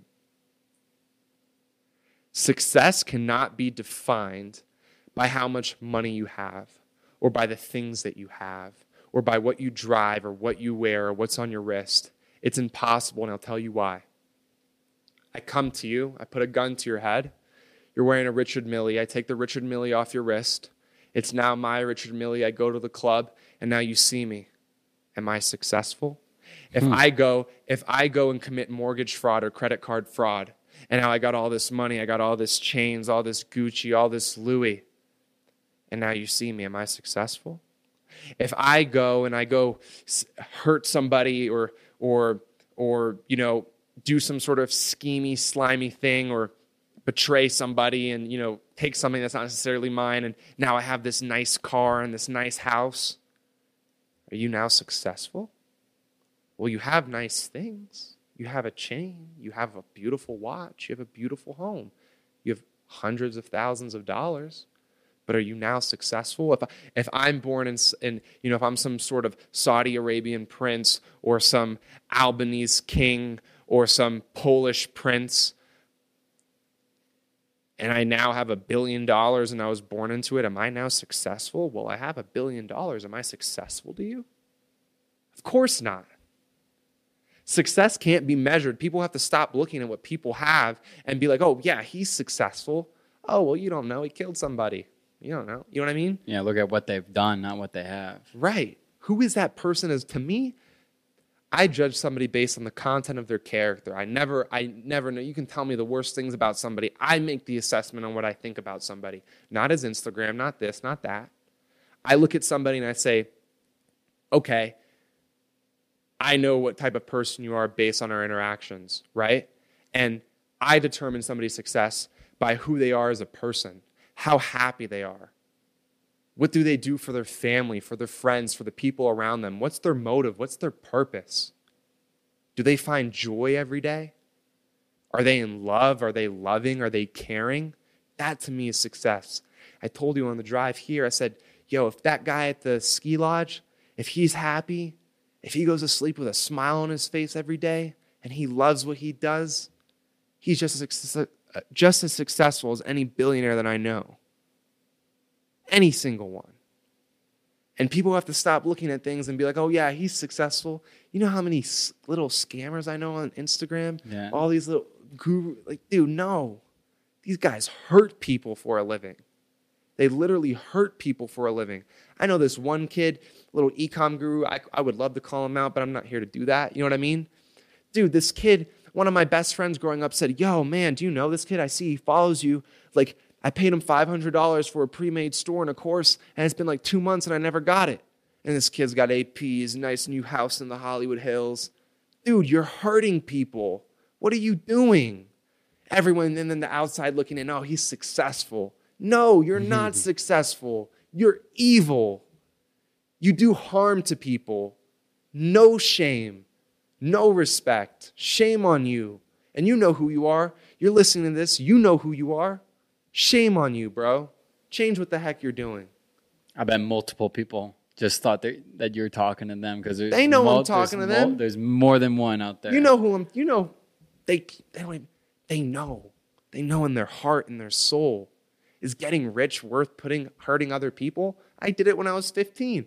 Dude, from 15 to 16, I had 30 grand cash, all blue hundreds. My mom couldn't believe it. What's this kid doing? Made has 30 grand, that's what I make in a year. What's this kid doing? Well, mom, I hurt people. What were you doing? Robbing, scheming, scamming. You mentioned um, like if you have a Richard Mille, someone brings a gun to you, and, you and now he's wearing it and he's in the club, is he successful? A little bit off topic. Then you get an assault rifle pulled on you and they thought you had a bust down on and you luckily did not? Dude, that was such an amazing moment because I lived life like I was invincible. You know? I walked around like I couldn't be touched. Dude, I was walking around in broad daylight with $100,000 of shit on my wrists. Broad daylight, dude. Like everything's sweet. Life isn't sweet. There's people from when I grew up there's people that like see what I see and they want it. And rather than learning and working hard and taking the steps and the time and the sacrifice to learn it, they took an easy way out. Let me put a gun to his face and take it from him. So you knew the guy? yeah, I did. Damn. Seems like a lot of uh that was this year? Yeah, that was this year. See a lot of uh a lot of your friends seem to you've been having like there's been some schemy shit going down in a, in a lot of different ways. What do you think's causing that? Is it just your level? Like the level you're getting to right now is getting higher and higher because was this happening before? No, it, it wasn't. But you want to know something? Some people were in your life as let as opportunities to learn a lesson. Right? Some people are in your life as opportunities to learn a lesson. And it was God's time to for me to learn these lessons. I learned amazing lessons, right? Like the shit that's happened recently with some of like people people I consider my brothers, bro. One of the lessons I learned is never do business with your friends. Never. Friends and business should be different. If you guys do business and you become friends, that's a co- totally different. different. Don't take somebody that you consider a best friend, a friend, and do business with them. Don't. Because then when you make decisions that is in your best, that makes sense from a business standpoint, it's going to be intertwined and become personal. And no amount of money is worth jeopardizing a friendship for. But unfortunately, I can feel that way, but somebody else can't. And I love my friends, dude. If you're one of my friends and we interact and like there's real love there, I will never intentionally do something to hurt you. You mean more to me than that, right? Like friends to me, like life is about love and happiness and joy. And in that whole sphere of what that is, friends and family are at the center of it. If you're my friend, I love you, dude. But money gets interesting. They have other goals. They have they have people they want to prove to. They want to be proud. They want to feel good. And they think money will do that. But you know, I said something. I said, you know, we'll go our different ways and, you know, things will happen and, you know, things happen in people's life and it's really important that you just learn the lesson from it and just not repeat it. And I've learned a lot of lessons with those interactions recently. And it's fine because now I know. And the next friends that I have, I won't make the same mistake. And some people are in your life as opportunities to learn lessons, and I learned my lesson. And this might not be the last time. And it hurts, and it doesn't feel good. But life is about lessons, it's evolution in its freshest moment. You know what I mean? And I'm fine with it, dude. And, you know, at the end of the day, what comes back to somebody will come back to them. I got to leave it in God's hands. Because the second you get resentful and hold grudges and start being a little girl about things, doesn't get you anywhere. I've got to change the world, Scott. There's people in my life who aren't aligned like that. There's very few people in my life that are. It's opened my eyes. I realized who I was around and what I was doing. Some people just don't share the same ambitions as me, and that's fine. Find peace in what you do. If it makes you happy, it makes you happy. For me, what there's no better feeling than helping people, bro. I can buy myself a fucking $50,000 AP, $160,000 car, million dollar house. It feels good. But man, there's nothing like seeing the face of somebody who you've genuinely changed their life. I haven't cried in a long time. You know the most recent time I've cried? When my boy Pranav put that $10,000 day. I said, Yes, sir. I said, Yes, sir. I said, I know. I said, Okay, I'm not I'm not I'm not taking the credit for that because you worked hard, you put yourself in I put you in the position, but you did all the work, so it's you. But I know that that might not that that might not have happened at that time if it wasn't for me. You know what I mean? Would have happened regardless because the kids are such a hard worker. I felt so much joy in that. I said, "Man, that's my dog. That kid, his mom, and they're they're they're banking like they took a risk on like his decisions. You know what I mean? Like, and it's paying off. And that shit made me feel so good. And it's like, I can't, I can't, I can't let other things and other external situations affect my legacy, I'm going to be worth hundreds of millions of dollars. I'm going to change the world. What's this situation and that situation? It bothers you so much you weren't supposed to be in my life anyway. Stop crying about shit. Let's move on, settle our dues, keep it going. We either go separate ways or we don't, or we reconcile, whatever it may be. Whatever it is, dude. And it's not just with one friend, it's with it's been with a multitude, bro. It's like it's like they're coming out of the rising. It's either I stop doing something with them, I stop doing something with them or for them, or or something something gets miss whatever it may be. It's not just one person. It's been almost it's been 80% of my fucking true friends are fucking out the window Mm-hmm. this year. And that's fine. I wish them the best, bro. I want them to win. I love them. I love their families. I love I love our memories together. Do well, bro. Do well. I'll see you at the top, but I want you to know something. I want you to ask yourself, because I'm a, I'm a forgiving dude. I'm a man of peace. We, we get it over with. We keep it moving. Keep it going. Just make sure you do great things, bro. Just just don't fuck it off. Don't be selfish. Don't go to the designer store. Don't do this. Life's bigger than that.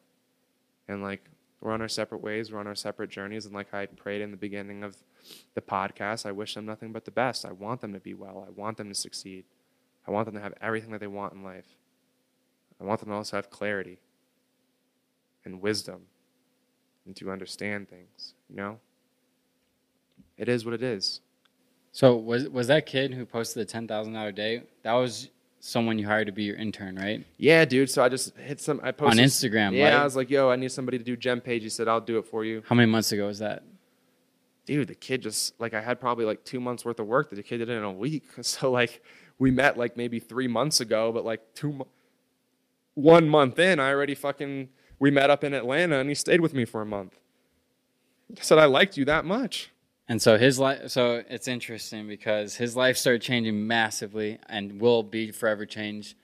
And then I saw in your story there was another guy who tried to abuse the relation, use and abuse the relationship right away. And that guy's probably listening actually right now. I know he is. You little roach. he definitely is. And Sorry, but that, that could have been his life, but he tried to use and abuse the relationship. And what it came down, he was selfish. you know what happened with that situation? I don't know the details because I bear some responsibility. But it also goes to another lesson. People don't know this about me, but I grew up without a dad, right? But my dad was very successful, extremely successful. And we had met when I was 18 for the first time. Was he successful in America? no, in Europe. Okay. And we What was he doing? Uh, he was like a, a hedge fund manager. Oh, And we met when I was 18, and he, when he said, Luca, one of the most important things I can tell you and teach you is patience. And this is my story. I had like 12 interns, right? I did like this little thing. This I wanted to do like this little social media campaign. They all like put 100 names in a sheet, did the engagement, did the post, did the contacts, everything. And they all were assigned a different store.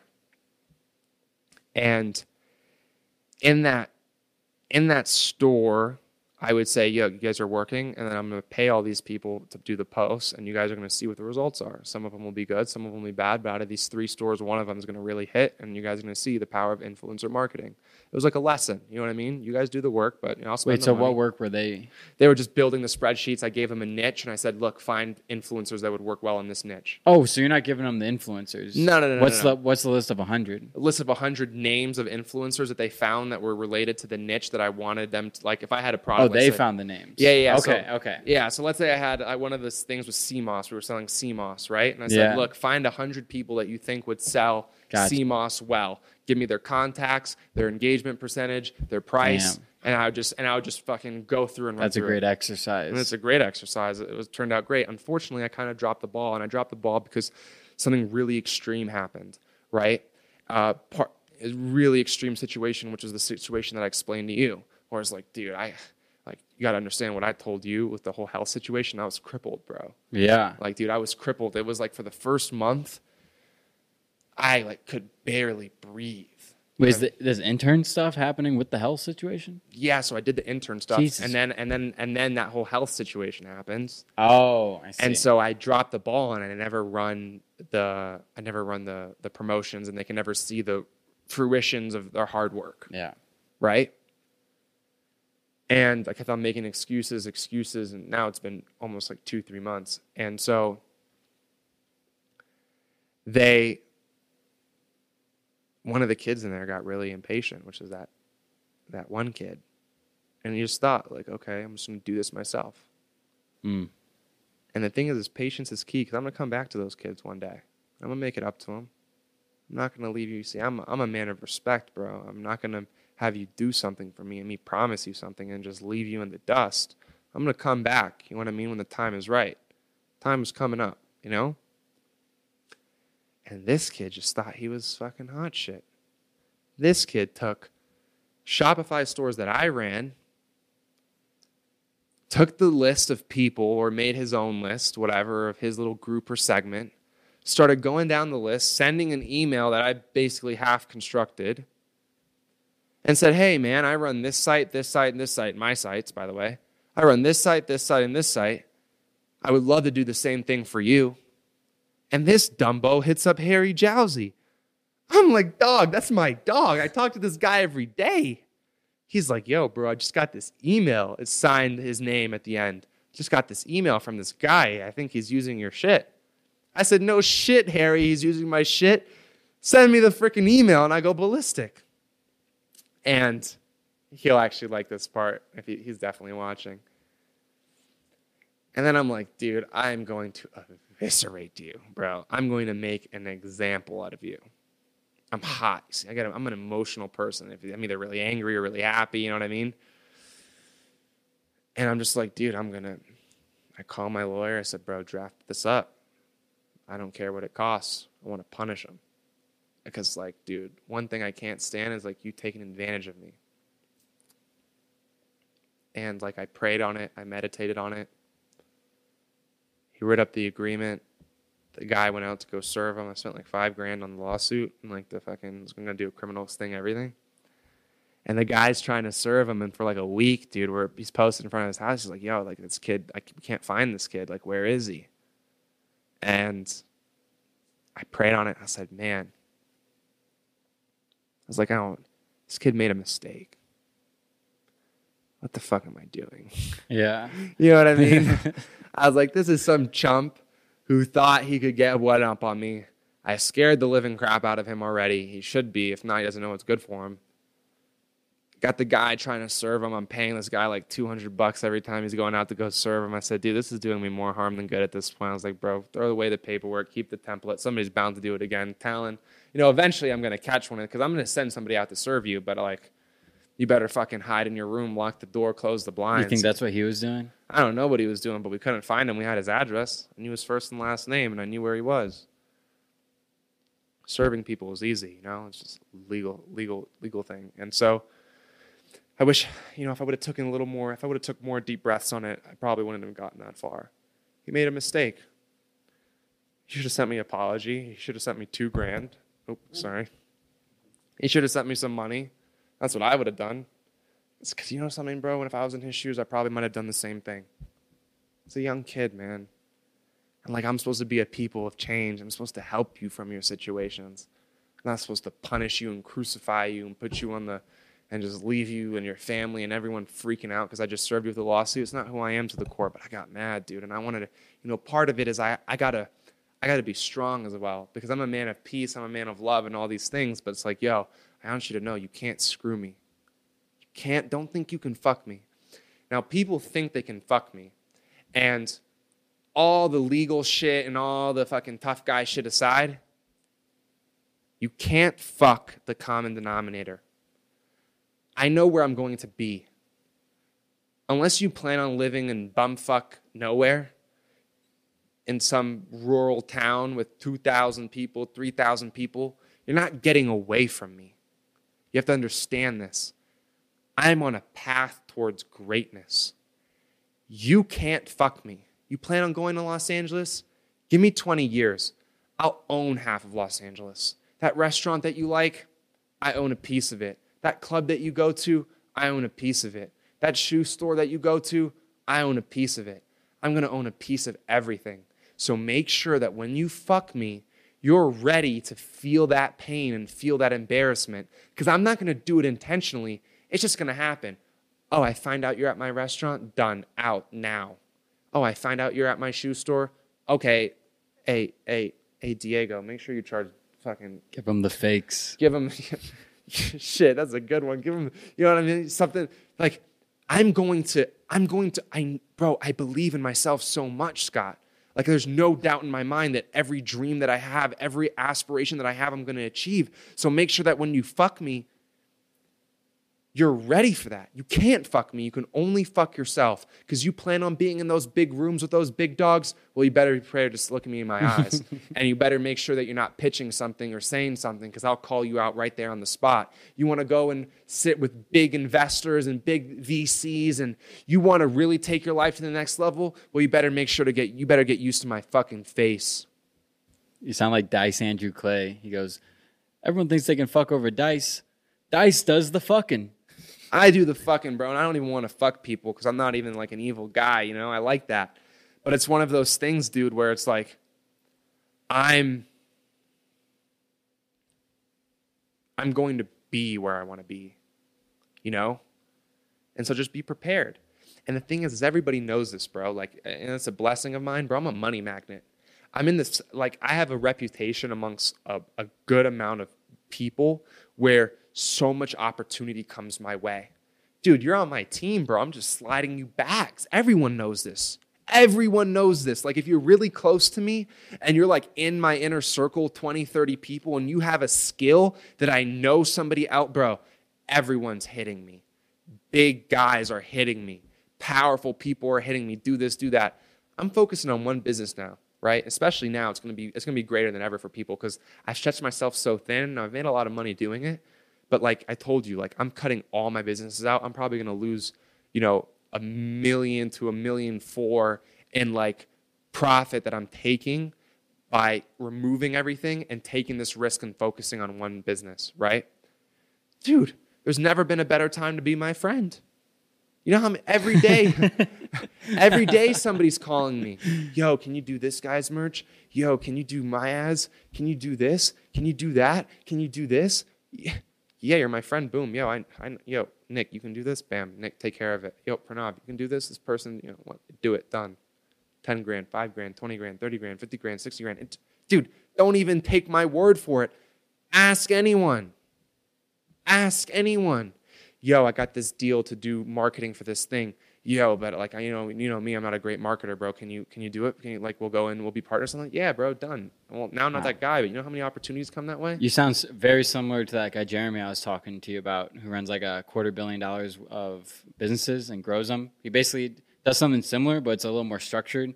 He has like a team of like, I think he has 18 Right. and he's like three marketers, you know, two content creators, but he's like ventured and found the best of the best of the best, compiled this team. So when they get that business equity to grow it, he's like, hey, here's the marketer, you know, here's the content, go, here's that.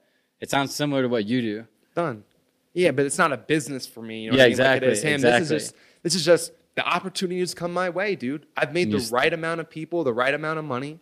I've done good by everyone. I've taken hits where I shouldn't have taken hits. I've taken beatings to the chest where it's like, dude, how the fuck did this kid take this 50k out and we're still fucking 100 G's up? I take them, and they love me for it. Yo, you bring me a deal, I'll give you 50%. Unheard of. You don't get 50% for bringing me the deal and I do all the work, but I'm that guy. I don't care. I do good by people. And people know that. And it spreads. It spreads like wildfire. When you do good things, it just goes like this. I'd be surprised. Anybody watching this, let me know if I fucked you. I'd be real like from my core. I'm like I like think right now because this is actually like a pretty significant thing to say. Like, dude, I don't think I've ever really fucked somebody, and the people who think I fucked them are living in la la land. Because I can mm-hmm. tell you, there's two or three people that think I fucked them, but I didn't fuck them.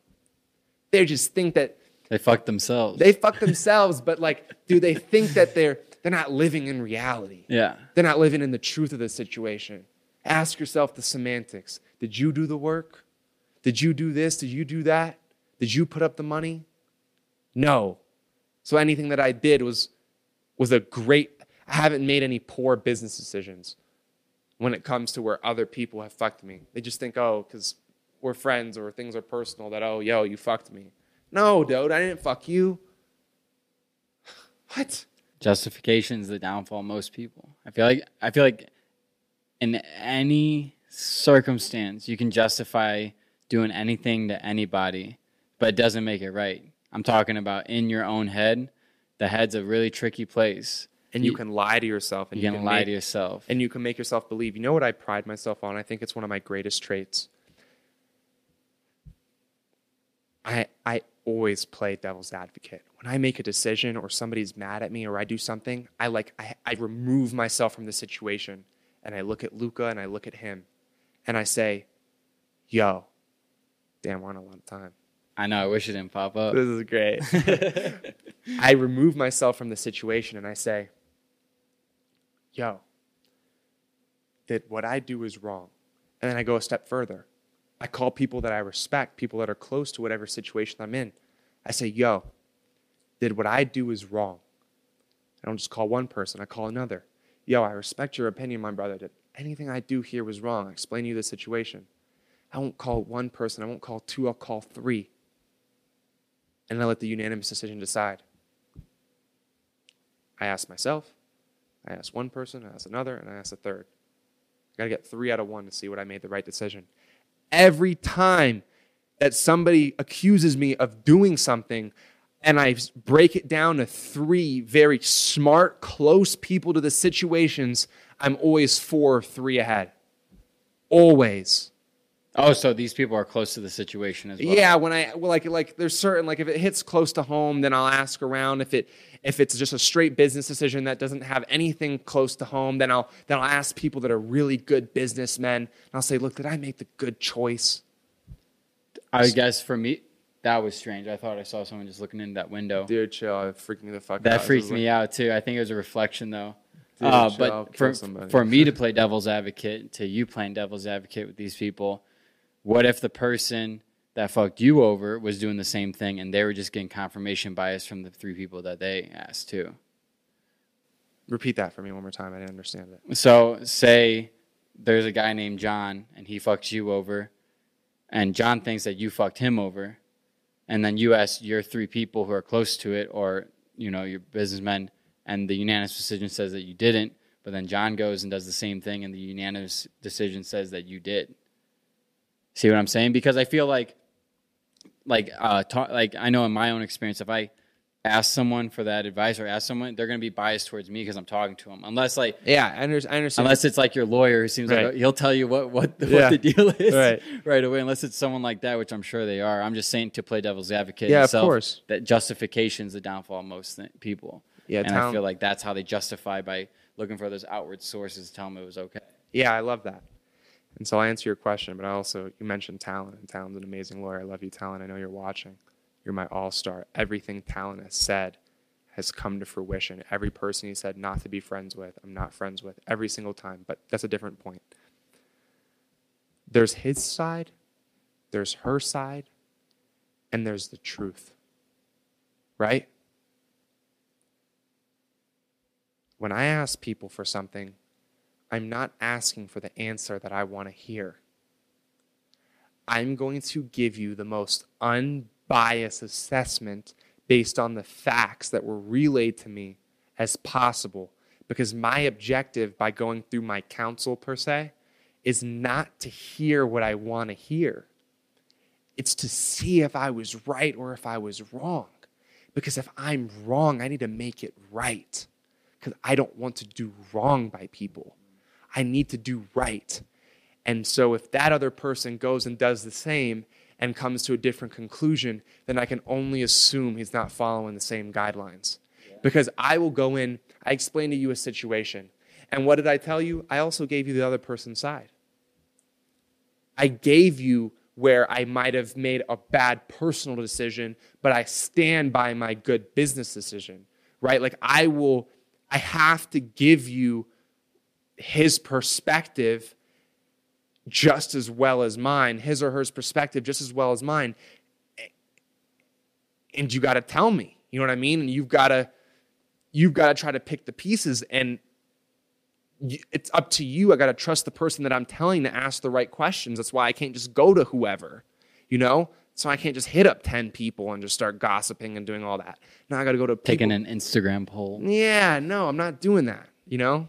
Even though I even though if I know I did, I would win it. you know what I mean? Yeah. every time because bro and people closest to me know that. Like one of my business partners ex-business partners but i love him like a brother nick he'll tell you bro i do that all the time. Like i will literally ask him like dude did i make the right decision or the wrong? Fuck no bro you made the right decision. Fuck out of here. You know what i mean? Like i always try. I always try bro. It's important. Because the thing is is if if people know you for being biased or the other way, you lose credibility. You know what I mean? If I Yeah. go to you, right, and I pitch something to and I explain to you a situation and me and you get in an altercation, you know how I'm presenting it. You know what I'm saying? And it's important for me to now with you is a little bit different because because you weren't in my counsel, right? I kind of pitched to you the situation per the confirmation that my counsel gave me. So I never went through the counsel process with you, right? So our situation is a little bit different. I told you what was the what the conclusion was. Right. Right? Four people, me, them, them, have all concluded the same thing. All people very close to the situation, friends with both, you know, both parties told me, yo, look, the truth of the matter is you got fucked. You got really fucked, Luke, and I would have never let him fuck me like that. All right, man, I'll be the bigger man. I'm not gonna that's okay, you can fuck me, bro. I love you. I still love him. You know what I'm saying? Mm-hmm. That makes sense. I think Take the money, bro. there's the money. there's one thing that you said that I, I totally see being like a meme from from this interview. You go, "There's never been a better time than now to be my friend." Right. I could see that being a meme, dude. Nah, true, sh- true shit. I don't say that biasly, bro. I'm working on one project. I've turned, I've turned, I've shut everything down, and I'm turning, bro. Every, I shit you not, Scott. You're gonna see me and you the next four days together. I'll put them on speakerphone when an opportunity comes. They'll count three, three opportunities. Random opportunities will come my way. Watch, it's insane. A lot of influencer ones because people really know me for that.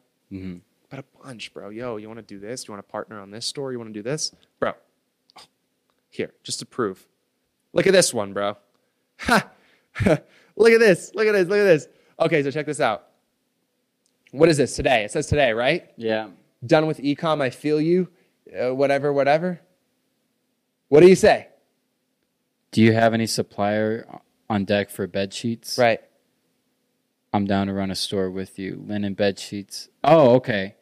He's hitting me with a. He's hitting me with I a got business you. deal. Okay, I thought he was just inquiring to know where the good bed sheets No, are. no, no, no. He's like, he's like, I- I'm down to run a store with you. Exit in one year. I'm ready to Yeah. do this. That's just today. Yeah. And I said, and I said, I can't right now. I have to pass my brother. I'm going to build one company to a billion dollars. I spread myself too thin for too long. It's time for me to take it to the next level. Smart. I had the same issue. Whatever, whatever. That's today. This guy's a beast. Yeah, Mike's a beast, bro. Yeah. That's not some random No, no, no. That's, DM. that's no scrub, bro. That's somebody who really does multiple six figures a month on Facebook consistently. He really does it. You know what I'm saying? And he just wants to partner on a store with me. I can't do it. Uh, maybe I should have texted him and said, yo, my friend Nick can do it. He's just as good as me. Yeah. You know? Mhm. Boom, opportunity for him. Or, yo, Pranav can do it. This is like my little protege. Do it with him. He's a star. And you wouldn't make that recommendation if either of them fucked you. No, of course not. So you're completely sober, aren't you?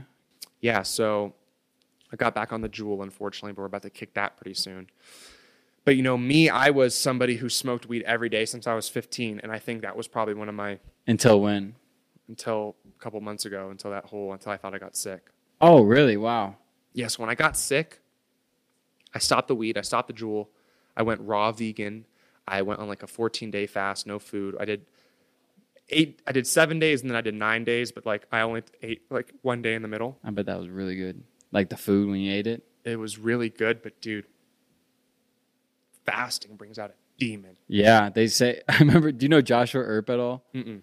He goes, Scott, you have to fast with me. I'm telling you, the ancient. I forget. Uh, the ancient. Let's just say Egyptians.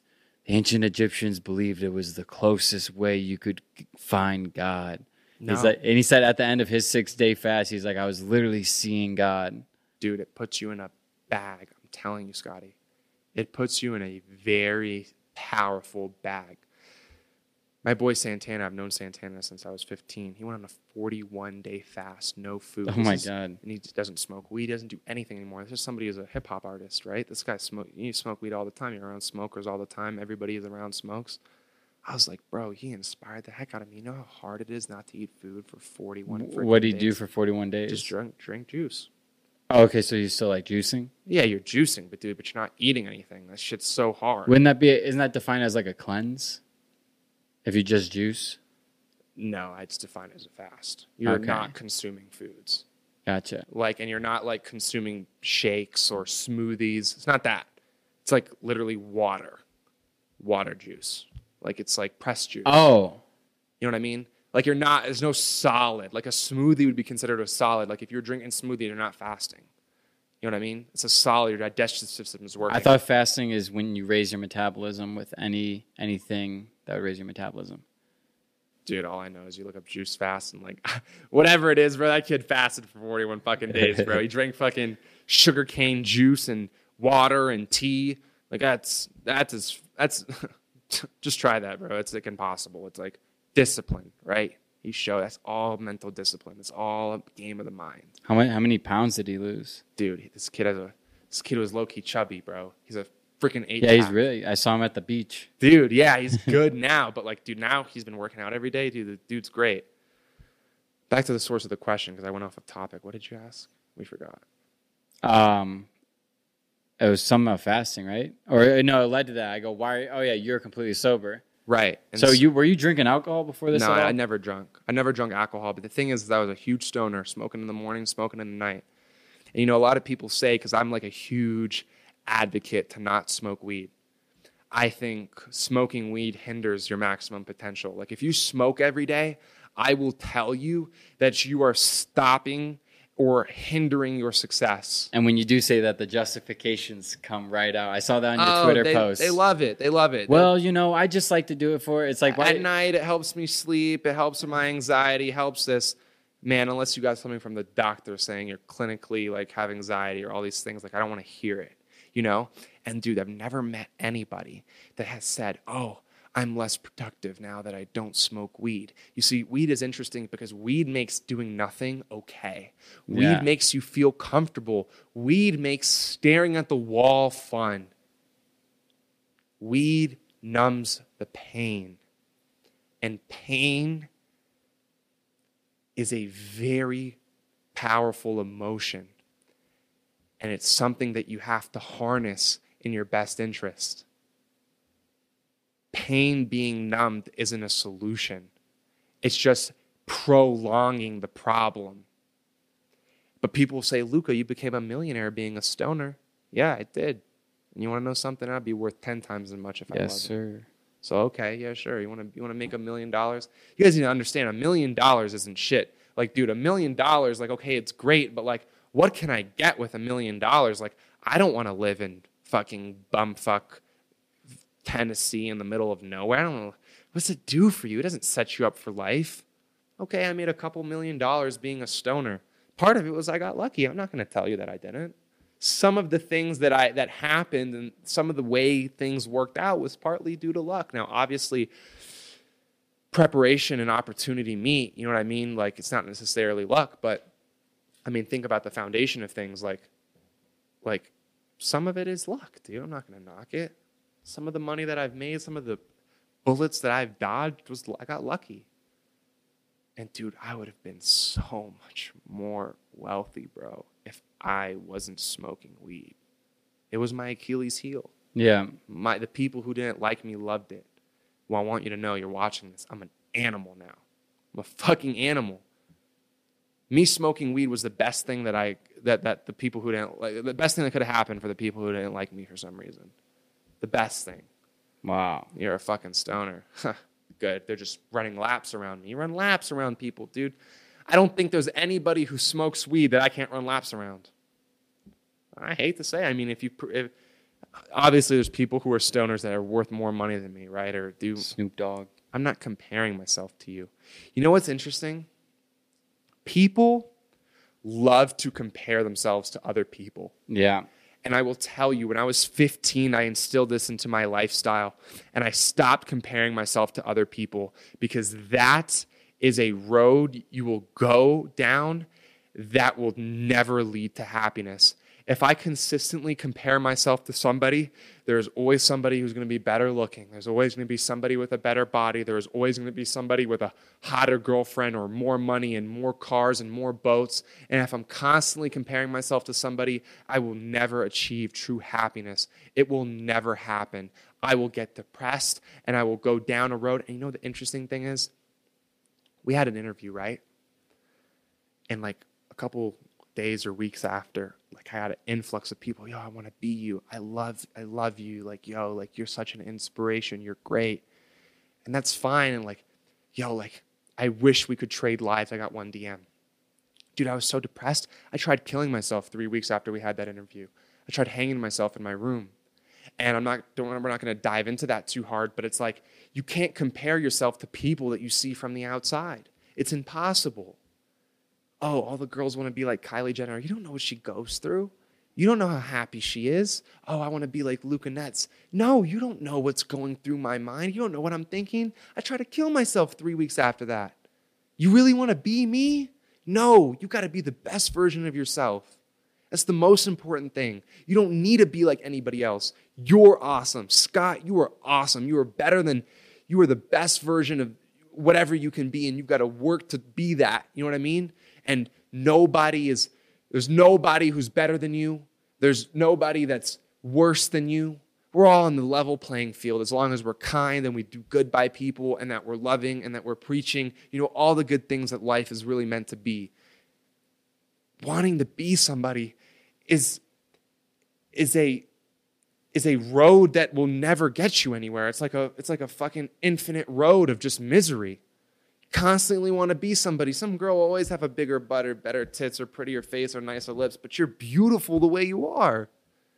You're, you're amazing the way you are. And if you don't like something, base that metric on what you think and what, what you want to be and what your dreams are going to be, not what you see on Instagram. Because, like I said, I could rob somebody or scam somebody, and I could sit there on Instagram, big boss Luca, sitting with the million dollar house and the M5 and all these things like that. You don't know. You don't know. You don't know the pain that I feel sometimes. You don't know. You've got to work on being the best version of yourself. And some sometimes people are just consistently like, it's it's it's a road down misery. You don't deserve that. And please catch yourself when it happens. When you're scrolling through Kylie's Instagram or any big baller entrepreneur or whoever it is you might look up to or consider your mentor, look up to no man respect what they do and have them inspire you, but don't look up to anybody because when you look up to somebody, you want to be them. Except God. Except God. We look up to God. The only way to, right? We look up to God. It is true. But yeah. God is no man, no woman. Yeah. On my Tesla video, it, I saw that same thing. Like I got at least three comments of people saying, "I want to kill myself with how many." After seeing how many people you're surrounded with, like holy fuck! Like they don't even know I was hitting up. Some, I haven't talked to some of these people in years. I was just asking everybody to be in that. They don't even know. So that's like a perfect example. They think I'm best friends with every person in that video. That's not true. That's not true. And what I was telling you in the parking lot, the biggest change is comparison. My, one of my friends gets a new apartment.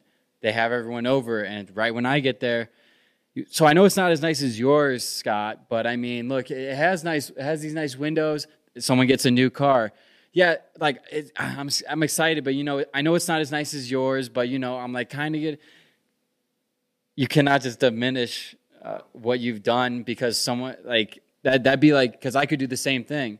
I could I could go to like I could meet someone with a Lambo or like Jared when he had his Lambo. I didn't go up to Jared and be like, yeah, I mean I got an i8, but obviously it's no Lambo. But he would look at me differently. You right. you start to look at people differently kind of like uh, I, I, I personally sort of start to get I don't even know how to describe it because it's such a weird feeling I'm not used to, and that's the biggest change since all this happened.